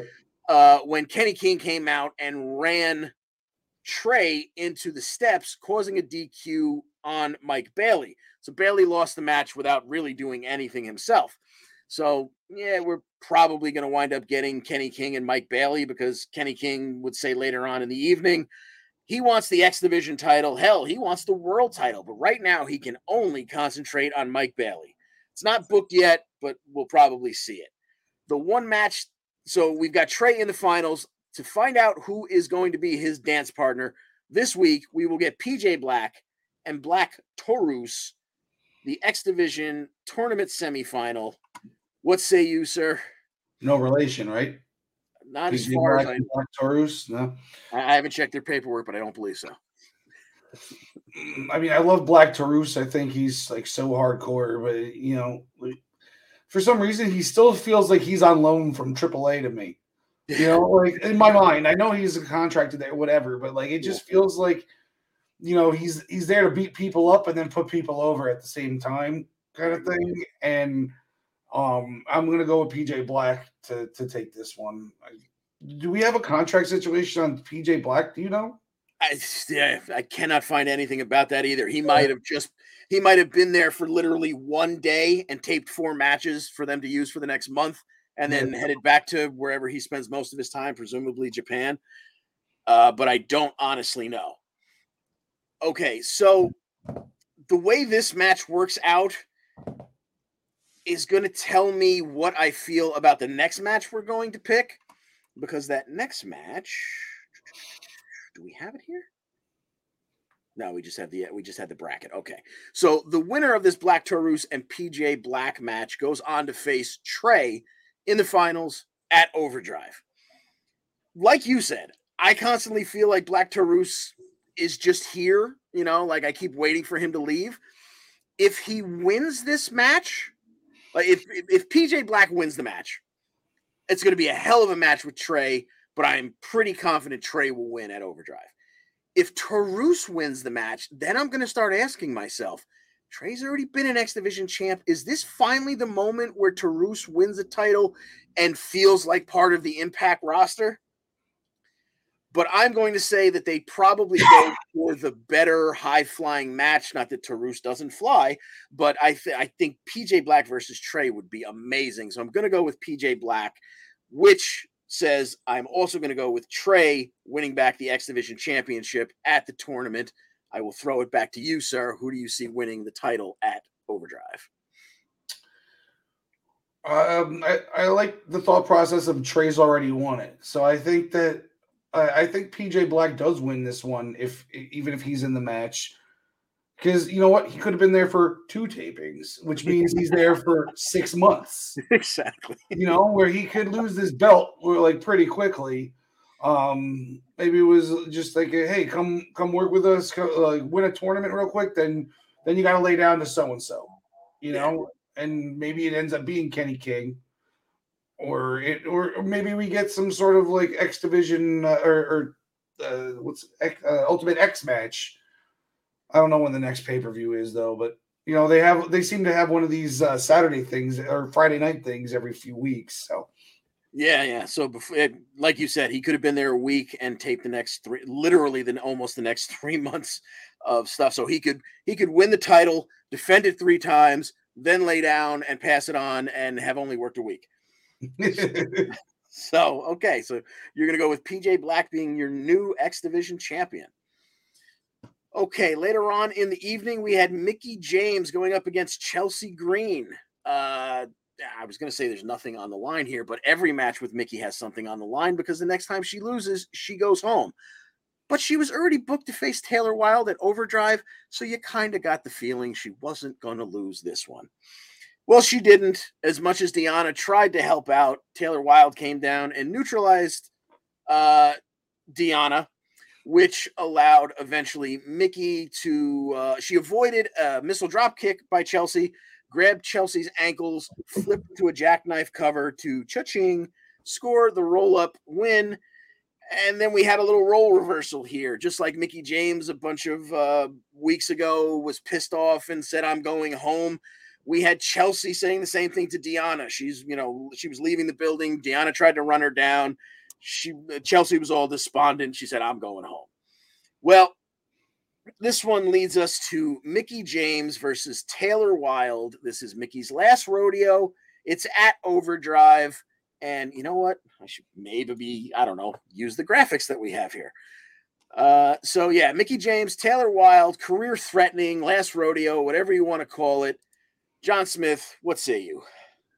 You know, ever since this last rodeo started, I feel like a broken record, you know, t- saying the same things like, yeah, no, it's not over yet. It's not over yet. And that's the same way here. I'm not going to go into all the things I think are going to happen, but it's going to be much more epic, not, or what, however you want to describe it, when Mickie finally loses during the last rodeo. There you go. I completely agree. Mickie James gets the win and continues to roll on. Uh, we had Bully Ray facing Zicky Dice last week. Uh, Bully watched kind of in amusement as Ziggy and uh, Zicky and Johnny Swinger reenacted the get the tables bit, watched them drag a table into the ring, and then the minute Bully put his hands on Zicky Dice, he hit the Bully Bomb for the win in a minute and nine seconds. And while Bully was just kind of hanging out in the ring after enjoying his victory, Moose came in, hit Bully with a low blow uppercut, and then speared him through the table that Zicky and Swinger had left in the corner. This takes us to Bully Ray and Moose at Overdrive in a tables match. John Smith. How do you see this one working out? Yeah, this it's a tables match, and it's Bully Ray, so you know he's got to win his match. You know, it'll be a pretty good one, but a lot of brutality, I'm sure. But uh, you know, I got Bully Ray winning this one because he's lined up for a world title shot soon, anyway. Yeah, I completely agree. He's holding that uh, call your shot cup, trophy, whatever you want to call it. So yeah, keep him strong, I suppose. Uh, last week, we had a little bit of a, oh my goodness, moment when Joe Hendry upset Brian Myers to become your new digital media champion. Uh, Myers and Cardona aren't going to cry about it too bad because they've already got a tag title match coming up.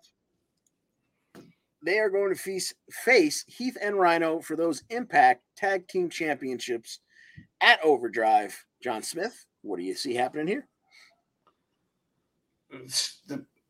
I think it's too soon to take them off of off of Rhino and Heath. I, hope I so. feel like this is a logical next uh, next choice for champion uh, for tag champs, though. Mm. So, I mean, do they just pull the trigger on it? Typically, they don't have title changes at these, so I'm going to go with the odds here and just say that the champs retain. Yeah, I'm with you. Now, like you said, it's, it definitely seems like Cardona and Myers are going to be probably your next tag champs. Maybe they lose here, which sets up some kind of round robin where they have to earn their shot to go back at them again, and then they take them a couple of weeks down the line. I'm going to go with Heath and Rhino retaining as well. And then uh, last week was all about Giselle Shaw, who went around the week before holding – Uh, the Knockouts title and pissing off Jordynne Grace. Well, her and her assistant Jay, Jay I think his name, it's spelled J A I, but I think it's just spelled, it's just pronounced Jay. Jay Vidal uh, had prepared a video package to celebrate in advance the fact that Giselle was clearly going to win the Knockouts title that night. And the funny thing is, the, all the footage that they used of people talking about how wonderful Giselle was, it was all the footage of Awesome Kong's Hall of Fame induction about people talking about her. And then they just, you know, it's like, and she was so wonderful. She helped build this division. And then Giselle Shaw. So great, so on. It was so terribly done that it made it hilarious. And that just pissed off Jordynne Grace all that much more. And she took it. They went fifteen and a half minutes almost, but Jordynne Grace would eventually hit the Grace Driver and retain her Knockouts championship. But, oh, my goodness, afterwards, as Jordynne was flexing and backing her way up the ramp, hey, remember that last girl she beat? Masha Slamovich showed up out of nowhere, attacked with a steel chair to the back, then went out and grabbed about a half dozen more chairs so she could drop Jordynne with a snowplow onto the chairs on the stage. Obviously, this was going to lead to another Knockouts title match for Masha Slamovich, but it has since been upgraded to a last knockout standing match at Overdrive. And once again, there's a goddamn graphic. Why don't I use it? There we go. Jordynne Grace, Masha Slamovich, last knockout standing for that Knockouts title. How do you see it working out, Smith? Well, I had Masha beating her last time, but then her Jordynne winning that match kind of solidified her as like this unstoppable. But then at the same time, maybe that's why it's the last woman standing match. That way, you know, she'll still be protected by like having, you know, cement dumped on her. Like nobody's getting up from that, you know, like. Uh... I, do I double down on Masha? I think I think so. And I I said two minutes ago that they don't normally have title changes at these things, but you know I'm going to go with Masha because I think she she deserves it. Yeah, yeah. The way they were booking her, I was right with you, and it pains me anytime I uh, bet against Jordynne Grace. But last time I was on, you know, I thought Masha was going to take it last time. So if you're going to make her, like I thought, you know. I thought at that moment, okay, this was her, not comeuppance because she wasn't dastardly to Jordynne, but this was, okay, she finally took a loss, and now she's going to learn from the loss, and I thought we would see her work her way back up. The fact that they're going right back to this and they're pressing the gimmick button, I, I mean, it, it almost doesn't make sense if you don't do the title change here, which is going to break my heart, but I'm going to go with Masha again, and uh, I think we get a new champ. Word.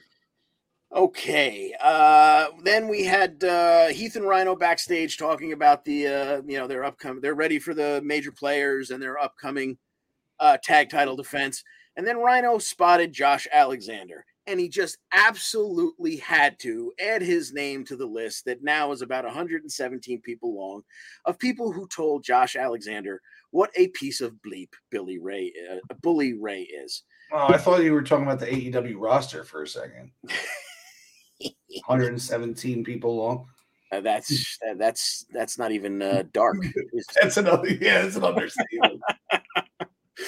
uh, so now this brings us to, because that was John's only uh, involvement in the show last week was seeing him backstage, but that brings us to Louisville, Kentucky on Friday night. Overdrive in the main event, Josh Alexander versus Frankie Kazarian, who cashed in option C for a shot at the Impact World Championship. How do you see this main event turning out? I, I think this is the easiest match to call. There's there's no way Josh Alexander's losing this belt to, to Frankie Kazarian, especially with all the things that they've been having with the, oh, you can't trust Bully, you can't trust Bully. Where, why would they be doing all that if Kazarian was going to win? That would be a huge swerve on us. So, yeah. And Impact does impact sometimes, but I don't think they're going to go full Impact on this one. Yeah, yeah, I wouldn't bet my life on the fact that Josh is leaving the building with the belt, but I think he's going to beat Frankie Kazarian, so I'm there with you on that one. And I just wanted to mention, uh, as long as we're still in the Impact segment here, that I've been noticing T V ads for Impact during W W E and A E W shows. Now, I'm not sure if this is a totally new thing or if it's just been so long since they last did it that I had forgotten about it. But either way, I think it's very cool, and I hope that they get some much-needed exposure uh, for their advertising dollar, because if you're a wrestling fan and you're not watching Impact, you're missing out on a lot of uh, really fun stuff and some excellent wrestling. But I have some free advice that I would like to extend to my cousin, Scott D'Amore, who runs the ship over there at Impact for all intents and purposes. Back in the height of the Monday Night Wars, sometimes as many as ten million people would tune in to watch those two big shows that were head-to-head on basic cable. But in today's day and age, where there are exponentially more options for your viewing pleasure, and even though wrestling uh, is in a bit of a boom, it's really thriving, but the viewership numbers are way down. Maybe next year, don't put your pay-per-views, whether they're the seven dollars, eight dollars Impact Plus specials or those big four that you have that go for, I don't remember what it is, thirty dollars or forty dollars. Maybe stop putting those against the only show that still draws two and a half million people almost always on a weekly basis, that's on free T V and you can pull out of the air with bunny ears. Maybe get off of Friday nights, please, for the sake of your own company, Impact. Um, and, you know, bring back the Sunday pay-per-view. And this goes to all brands. You know, like, people have stuff that they want to do on Friday and Saturday nights. And yeah, sure, you, you can make watching the pay-per-view the, the thing to do for that night. But, like, what are you going to do? No bars show this stuff anymore. You, so you're just going to have to be at home watching it anyway. So, you know, Sunday night, most people are already home. They are all, you know, there's people that work weekends that don't work on Sundays. Like, Sunday pay-per-views were, were always so perfect, I felt like, especially not during football season, but even during football season, you know, you, you, unless your team is on Sunday Night Football, you're choosing the pay-per-view over Sunday Night Football, you know? So yes, bring back the Sunday pay-per-view. I completely concur, sir. Okay, now we're going to, I'm going to change a graphic here because after all, Al went through the pain to make sure that we had the graphic. And we went through the pain of watching five hours of A E W. Speaking of A E W, these are our A E W uh, specific scoring numbers. Uh, looks a lot like the regular numbers almost, at least at the top there. Uh, Brian Roy still ahead, Al Carr still in second, myself in third, and we're all kind of bunched up uh, anyway. Behind, after number one by a long shot, Brian Roy, we're all kind of in a car crash there. Man. Here's scoring, because this is a big Full Gear pay-per-view, one of their big four, if you will. Uh, the zero-hour matches, of which we don't know any yet, will count. Uh, you'll get three points for a non-title match, nine for other titles other than the world title, but fifteen points for both the A E W and R O H title, and both of them are on this card. And if you go Hennig, that is a big fifteen points in addition. All right, let's see. So going back to last week, uh, we had Ari Daivari, who was willing to trade the services of his butler Jeeves for the T N T title. Well, Wardlow wasn't having any of that, but he did give Daivari a shot at the title, which took about a minute and forty-seven seconds. Powerbomb Symphony had four movements on this particular evening and a foot on his chest for the one, two, three. Wardlow then called out Powerhouse Hobbs, telling Hobbs that he plans to take all the titles in this company. Samoa Joe, who had come out with Wardlow, and, you know, they had had built up a little bit of a kinship, Ward Joe, as they were going by the their stupid tag team name. Apparently he took offense to this because he walloped Wardlow in the back with his R O H T V title and then choked him out. Not sure where we're going with this, whether or not we get the Full Gear match or if they save it for the R O H Final Battle and make it for uh, Joe's title in three and a half weeks, but keep your eye on that. On Dynamite, we had Sanjay Dutt with uh, Lethal and Singh, uh, backstage with Lexi. Uh, Cole Carter, the gentleman who donned the Sting mask, who you also may remember as Two Dimes from the D'Angelo family, uh, he got paid off by Dutt uh, et al., Uh, for helping them out. Danhausen and Best Friends showed up, and Q T Marshall of the family wound up challenging Cassidy to put his title on the line against Lee Johnson. Cassidy accepted before Q T could even finish his sentence, and roll it forward. Orange Cassidy on Rampage, I believe, defended it. Jesus, I can't keep things straight with this eight, these two A E W shows. Uh, Cassidy would retain the title. Afterwards, uh, Cole Carter, again, Mister Two Dimes, tried to sneak Cassidy. He ate an orange punch.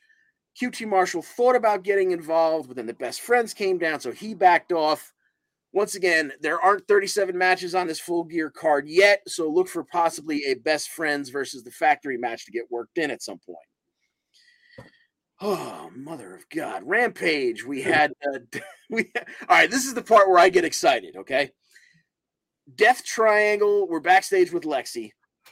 Pac, who's still holding that uh, timekeeper's hammer, tells his cohorts in Death Triangle that we have to defend these titles by any means necessary. Later on on that same show, I mentioned it last week that we got a little hint towards it. House of Black had another vignette. Their kingdom of violence and pain is coming, blah, blah, blah, blah, blah. The match between these two at Double or Nothing was my favorite match of the year by a mile. And I was praying that these two were going to meet in the finals of the Trios tournament. It didn't happen, obviously, but now there is a chance. We don't know yet. Uh, but keep in mind, we also have started seeing vignettes of the Elite being erased from memory and whatnot. So it seems like they're coming back. And in the last one, they specifically showed the Death Triangle. So maybe they're coming back for their Trios titles. Again, right now, the Trios titles aren't booked for Full Gear, but they are booked for Dynamite. Death Triangle will be facing Top Flight.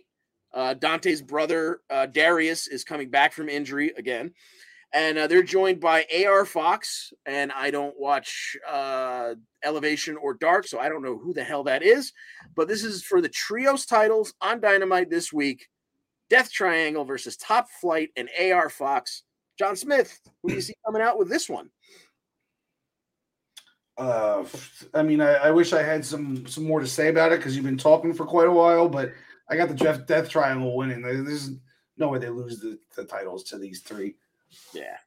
Yeah. I'm, I'm excited to see what comes out of it, whether they get jumped right afterwards and that sets up the Full Gear thing, or if there's a promo between them and somebody else. But whatever the options are, Death Triangle versus House of Black or Death Tri- Triangle versus the Elite, I'm really going to enjoy that match. But in terms of this one, welcome back, Darius. But you're not getting the trios titles. Yeah, as far as House of Black's concerned, I'm just happy to see that they're back, you know, and that, like, I mean, it would have been nice to see them over on another show too. I'm not saying that. It's just nice to see that they're like, like Ma- Malachi Black was kind of unhappy with his situation there, and the fact that he's back on T V means he's probably happy with whatever situation he's in at this point. So hopefully they uh, they made things right with him, and we're going to see some good uh, Malachi Black action in the future. Yeah, I think now that, uh, you know, I, I think maybe this works its way into it, too. I think now that Zelina's back on T V, she has a role, so she's not sitting at home or sitting in catering pissed off and in his ear saying, what are you doing over there? Why aren't you sitting in catering with me? Uh, you know, maybe the two of them can know, now go and be happy and flourish uh, on different shows as it may be. But, you know, both of them, having them both back on T V is good for the wrestling product in general. Right. Okay, on Rampage, Lee Moriarty was backstage with Lexi. Uh, he commented on the fact that even though he didn't beat Mox in that title eliminator that they had the previous week, it did fill him with confidence, and he wants some kind of gold. And then Hook walked by. No words were exchanged because Hook pretty much doesn't talk. There was a head nod, and it looks like we're going to see an F T W championship match on Raw. How do you see this one working out? Hook defending the F T W title against Lee Moriarty. Taz, Sabu, Hook, Lee Moriarty. I don't think that's going to be the list that we read in the future for the F T W title, no. Yep, yep, yep. Yeah, I got uh, Hook retaining, uh, you know, Red Rum, a minute and ten, something like that. Okay, getting... Back to uh, going back to uh, that uh, little scrum they had there with the Best Friends and Orange Cassidy and Sanjay and that crew. Uh, at one point, Trent called Sanjay and the crew scumbags and then challenged Jay Lethal to fight him. Well, on Dynamite, they went at it. Jay Lethal beat Trent. Uh, Danhausen got involved. Uh, he wound up, I think, punching Sanjay Dutt in the yam bag, uh, to do away with the distraction. Uh, but afterwards, it was a lethal injection, and Jay Lethal got the win. Afterwards, uh, Shivani came out to interview Lethal at the top of the ramp.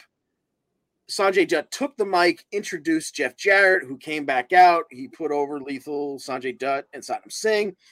And he said that he put Darby Allin in a body bag last week, and he's going to take care of Sting next. And then he chased the production assistant away with his guitar for trying to tell him to wrap it up because, let's be honest, no one wants to hear Double J talk. Uh, this all leads to Full Gear, and we're going to pick it. It's Jeff Jarrett and Jay Lethal versus Sting and Darby Allin at the pay-per-view. What do you think, John? I don't think Jeff Jarrett would have agreed to come back if he was losing his first match. So... I'm going to go with, with Jeff Jarrett and Jay Lethal on this one. Okay. Uh, I usually don't pick against Sting and Darby Allin because, especially at big events, they don't lose.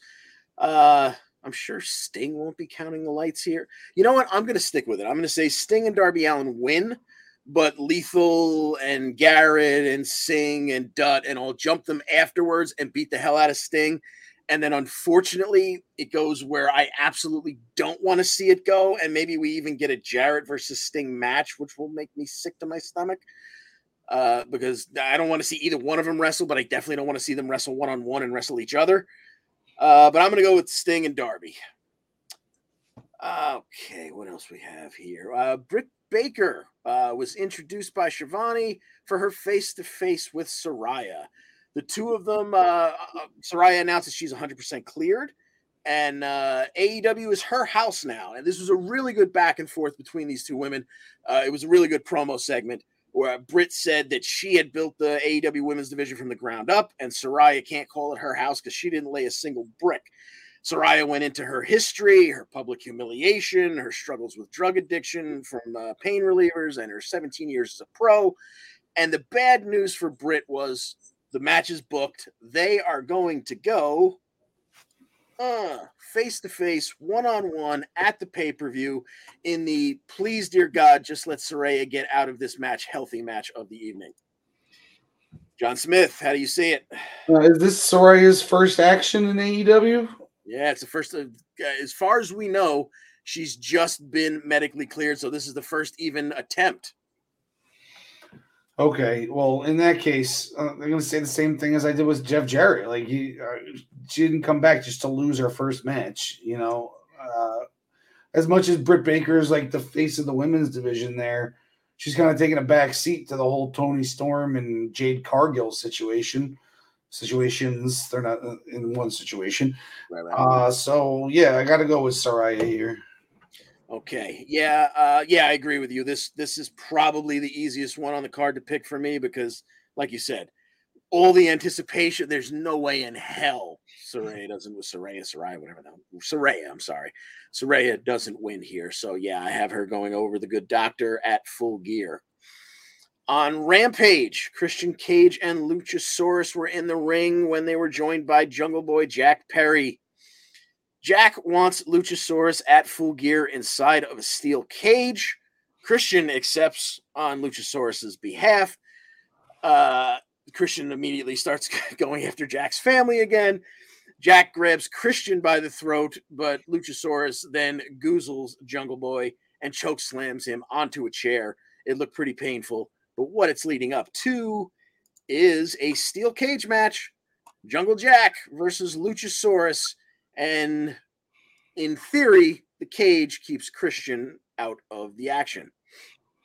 But then uh, his last name is Cage, so hmm. they're they're related. So the cage is going to let him in at some point.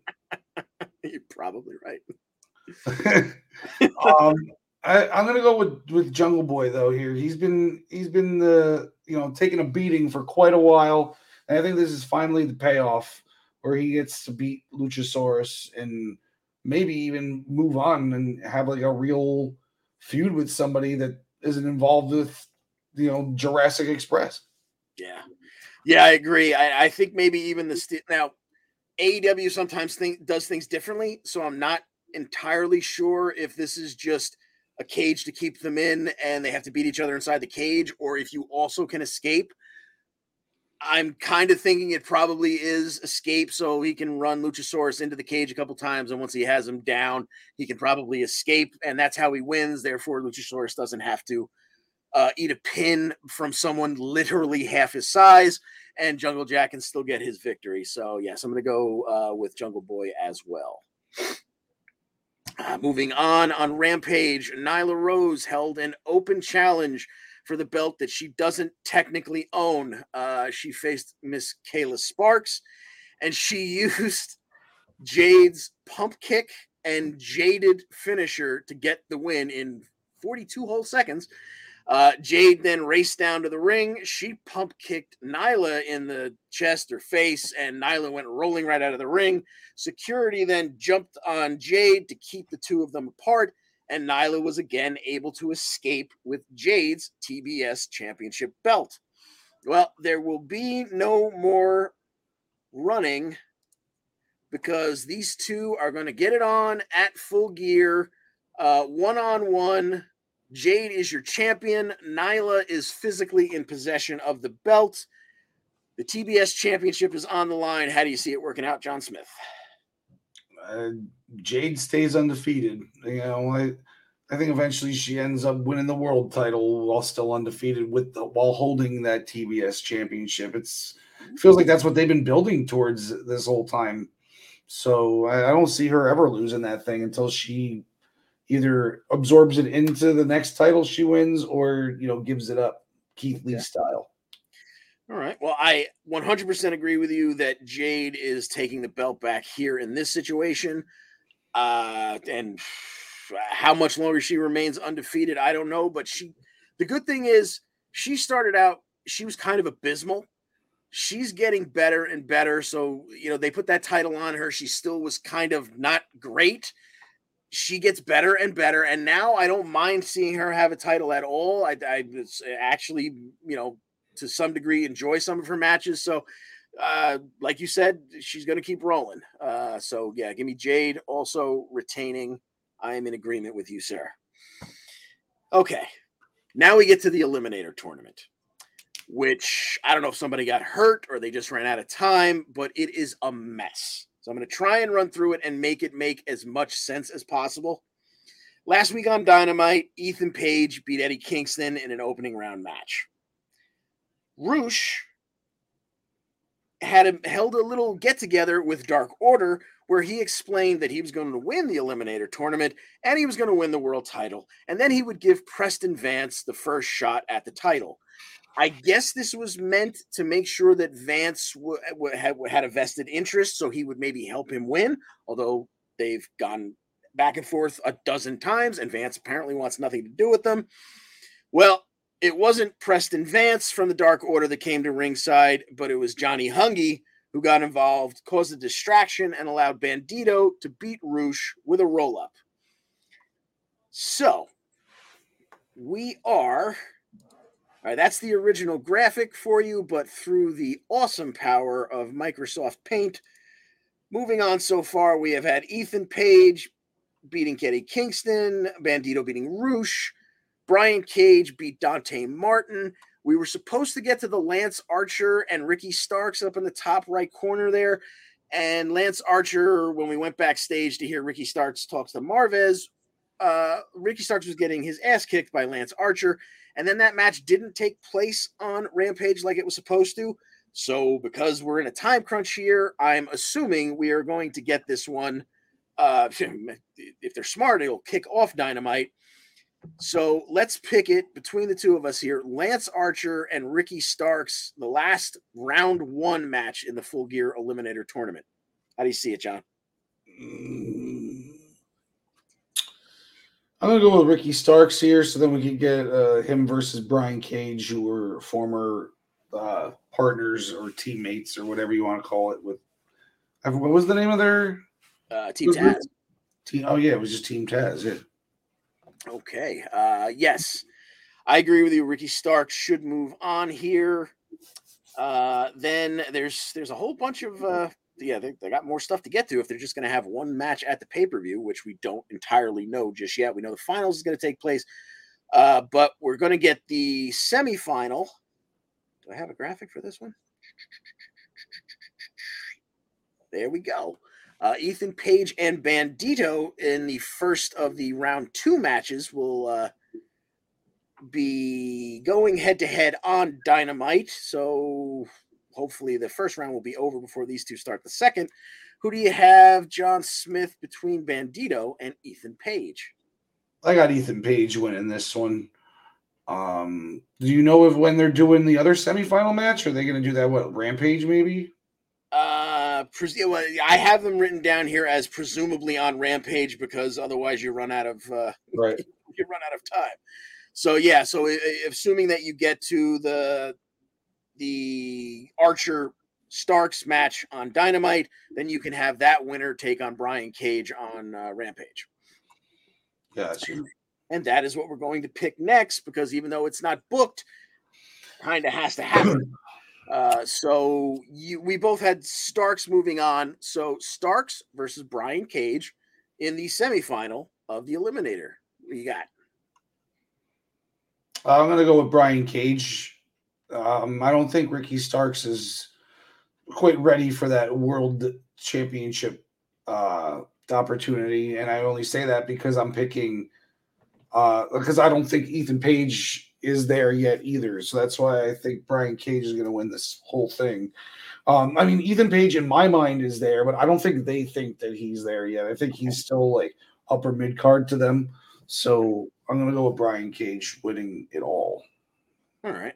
I, I see what you're saying there. Okay. I'm going to go the other way. I'm going to have Starks uh, beating Cage because it, you know, the whole, him and Hobbs thing, he came out on top of it, even though Hobbs is moving on and probably going to get Wardlow at some point in a shot at the T N T title. I think Starks versus Ethan Page will be your finals. And you had, who'd you say you had? Brian Cage winning it all? Yeah. Okay, so you got Brian Cage winning at uh, Full Gear and moving on to the title match, which will be at Winter Is Coming. And uh, I have Ethan Page taking the whole thing, and I'll get to the reasons why in a couple of picks away here, uh, but we're running out of time, so let's move along. Uh, the Acclaimed teamed up with F T R to beat Swerve and Our Glory and the Gun Club. Uh, the Acclaimed will release their new music video this week. Oh, boy. But more importantly, what that gets us to is the Acclaimed defending the tag titles one more time against former champs Swerve and Our Glory. How do you see this one working out, sir? Uh, I got the, the, the champs retaining here. I don't think it's much more than, you know, Swerve and Our Glory has been champs already. Plus, there's a little bit of dissension, it seems, between the two of them. They don't seem to be on the same page, at least, you know? Yeah, I absolutely agree with you. In fact, I think this is probably where, like, literally the last couple of times they've been in each other's presence, it seems like they're not even speaking. So uh, I see this probably where they uh, break down completely and wind up probably fighting with one another going forward. Okay, last week on Dynamite, Jamie Hayter beats Sky Blue uh, with Ripcord Lariat. She put the boots to her afterwards, with which brought out her future uh, foe, Toni Storm, but Hayter rolled out, wanting nothing to do with that confrontation for now. For some god-unknown reason, Toni Storm is facing the Bunny in an Eliminator match this week on Dynamite. If Toni Storm loses, Bunny will be the first person to get a title shot after Full Gear, but rolling into Full Gear, it is Toni Storm and Jamie Hayter, whether Toni wins or loses against the Bunny, but come on. Uh, so let's pick them both. Toni versus the Bunny on Dynamite, and then Toni versus Hayter for the title. What do you say, John? Um, they explicitly come out and say that the Bunny would have the next shot if she wins. Yep. Well, then, then maybe she does win, but by, like, you know, because Jamie Hayter or somebody else gets involved. So I'm going to go with that, but then I'm going to go with Toni Storm beating Jamie Hayter because um, I think we're ultimately not getting the belt off her until Thunder Rose is back and we have them two go at it. Yeah, unfortunately, like I would love to see the way the crowd has been behind Hayter. I would love to see Hayter take the title here, but just like you said, I I, it, it, it, I hate to see an interim title change hands. So until we get word on uh, Thunder Rosa, I don't see Toni losing. Uh, in terms of the, the match with the Bunny, you're probably right. Uh, thank God we're not picking that one for points. Uh, but I don't know why you, even if it is because Hayter does something uh, underhanded, I don't know why you would do that leading into the pay-per-view and not keep your champion strong. But uh, maybe it's to make it such a big comeback when she beats Hayter at the pay-per-view. But I'm going to go with Toni taking both of these matches because the one that I'm unsure on isn't for points. So. Uh, okay, that leads us to Jesus. We still got three more freaking matches to pick. Uh, okay, so last week, Bryan Danielson uh, went against Sammy Guevara in a two out of three falls match. I'd love to get into that if we weren't up against the clock, but uh, that's going to lead to Claudio Castagnoli backstage talking to Jake Hager, who reminded him that while he was a great wrestler, he's an even better sports entertainer. So think about that. That takes us to Dynamite. Claudio and Bryan Danielson, both of the Blackpool Combat Club, will take on Chris Jericho and Sammy Guevara in a tag team match that means absolutely nothing except for the fact that all four of them will then, at the pay-per-view, be fighting for the Ring of Honor World title. So let's pick them both, John. On uh, Dynamite, you got Claudio and Danielson versus Jericho and Guevara. And then who do you got walking away with the Ring of Honor title at Full Gear? Um, give me Jericho and Guevara because um, I don't think either one of them is going to win on uh, at the pay per view. I got, I got Bryan Danielson winning this one. Uh, Claudio's already had it. Um, Sammy Guevara, I don't think should have it. So I'm going with Daniel Bryan. Yes, yes, okay. yes. I wish I could uh, make a good argument another way, but I, I see it exactly the same way. I see uh, uh, Jericho and Sammy will win by some kind of nefarious means and maybe even make uh, Claudio and Danielson kind of look at each other funny about the way it ended. And then we'll go into the title match. And I see Dan- Bryan Danielson coming out with that Ring of Honor title to finally end the Ring of Jericho era. Okay, M J F, uh, that we saw some footage last week on Dynamite of him on a podcast talking about how he's totally focused on Jon Moxley, and uh, he, although he respects Moxley, Mox was not born for this business like M J F was. He's tired of waiting for the spotlight. At Full Gear, he's taking it, and the devil will get his due.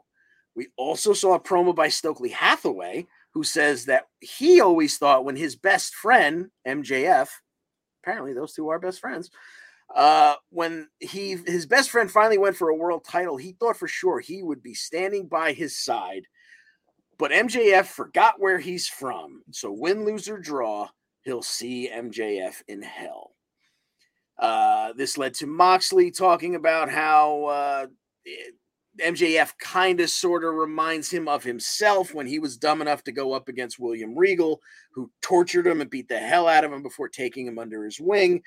And he's going to find out exactly what's in M J F's guts at Full Gear, because it's for the world title.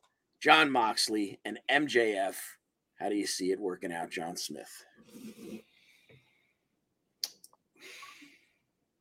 I don't know. I feel like I feel like they everybody just expects M J F to win this, so he's gonna win. Like I, I got I got Moxley. I got Moxley winning this one. Um, I'm not saying that M J F isn't the next champ in line. I mean, he wins at next pay-per-view or whatever.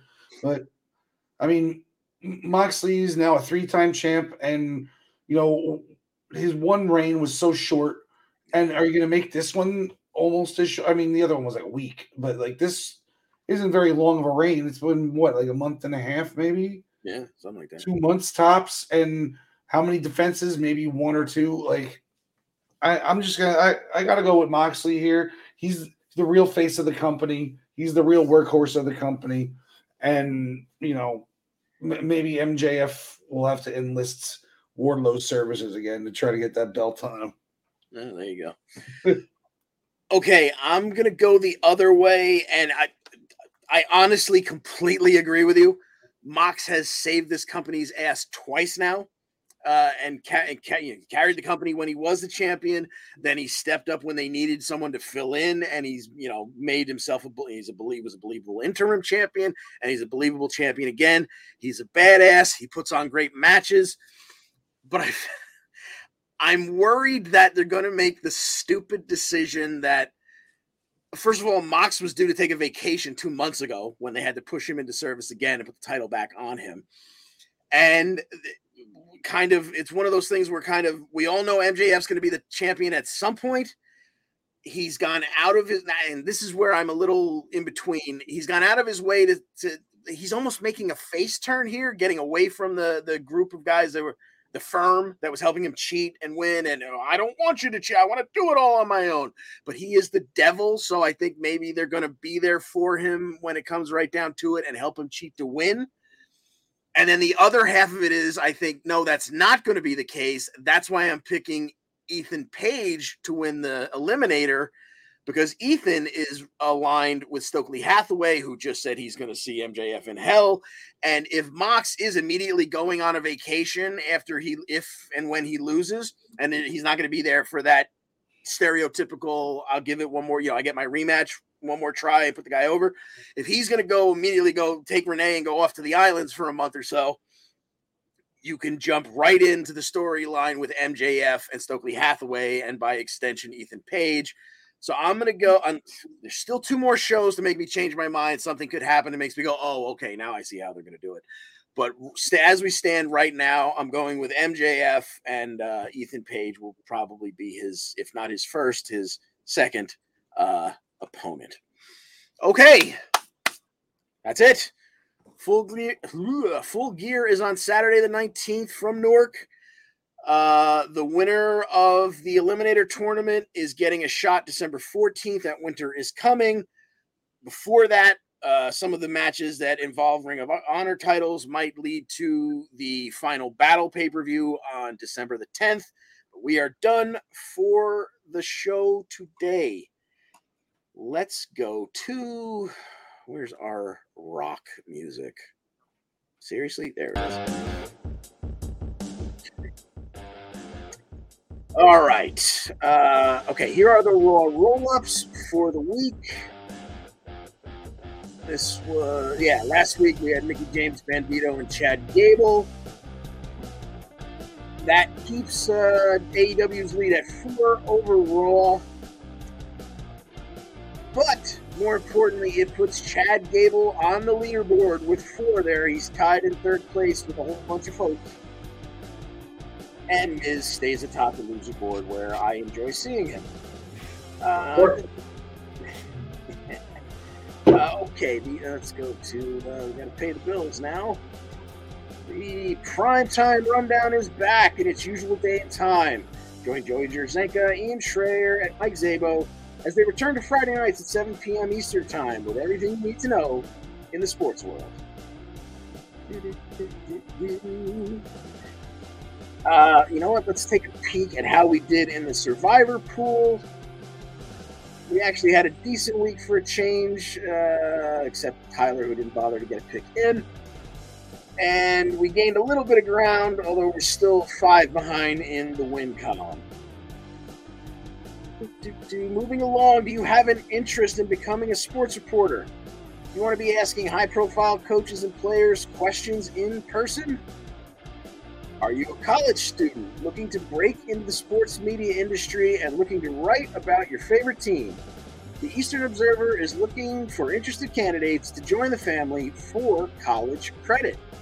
Look no further. Aspiring writers, social media specialists, content creators, et cetera.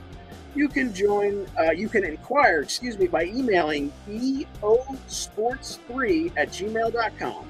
We're looking forward to having you join the Eastern Observer family. The Black Cats N Y C, they are the official band of the Eastern Observer, and wherever you get your music, you can get their album Free Cake. It's out now. Play loud. As always, the Essential Wrestling Podcast is sponsored by Pro Wrestling Pick'em, the internet leader in sports entertainment pick'em pools. Join us in the E W P public pool, play against us, or create a private pool and play with you and your friends. P W P dot com, play against your friends, play against the universe, and you know how the rest of that goes. Back in time, that was probably the longest piss of my life. uh, that's going to do it for us, uh, but be, we will be back here again next week with episode one twenty-seven at five p.m. on all our viewing options. However you're hearing or watching right now, you can come right on back and join us again next week. While you're here watching and listening, please make sure you like this episode and subscribe to the Eastern Observer and make sure you get updates on all our shows and news articles. As Al always says, it's all about the algorithm. That's going to do it for us, John Smith. Uh, is there anything we missed or any parting words in general you want to give?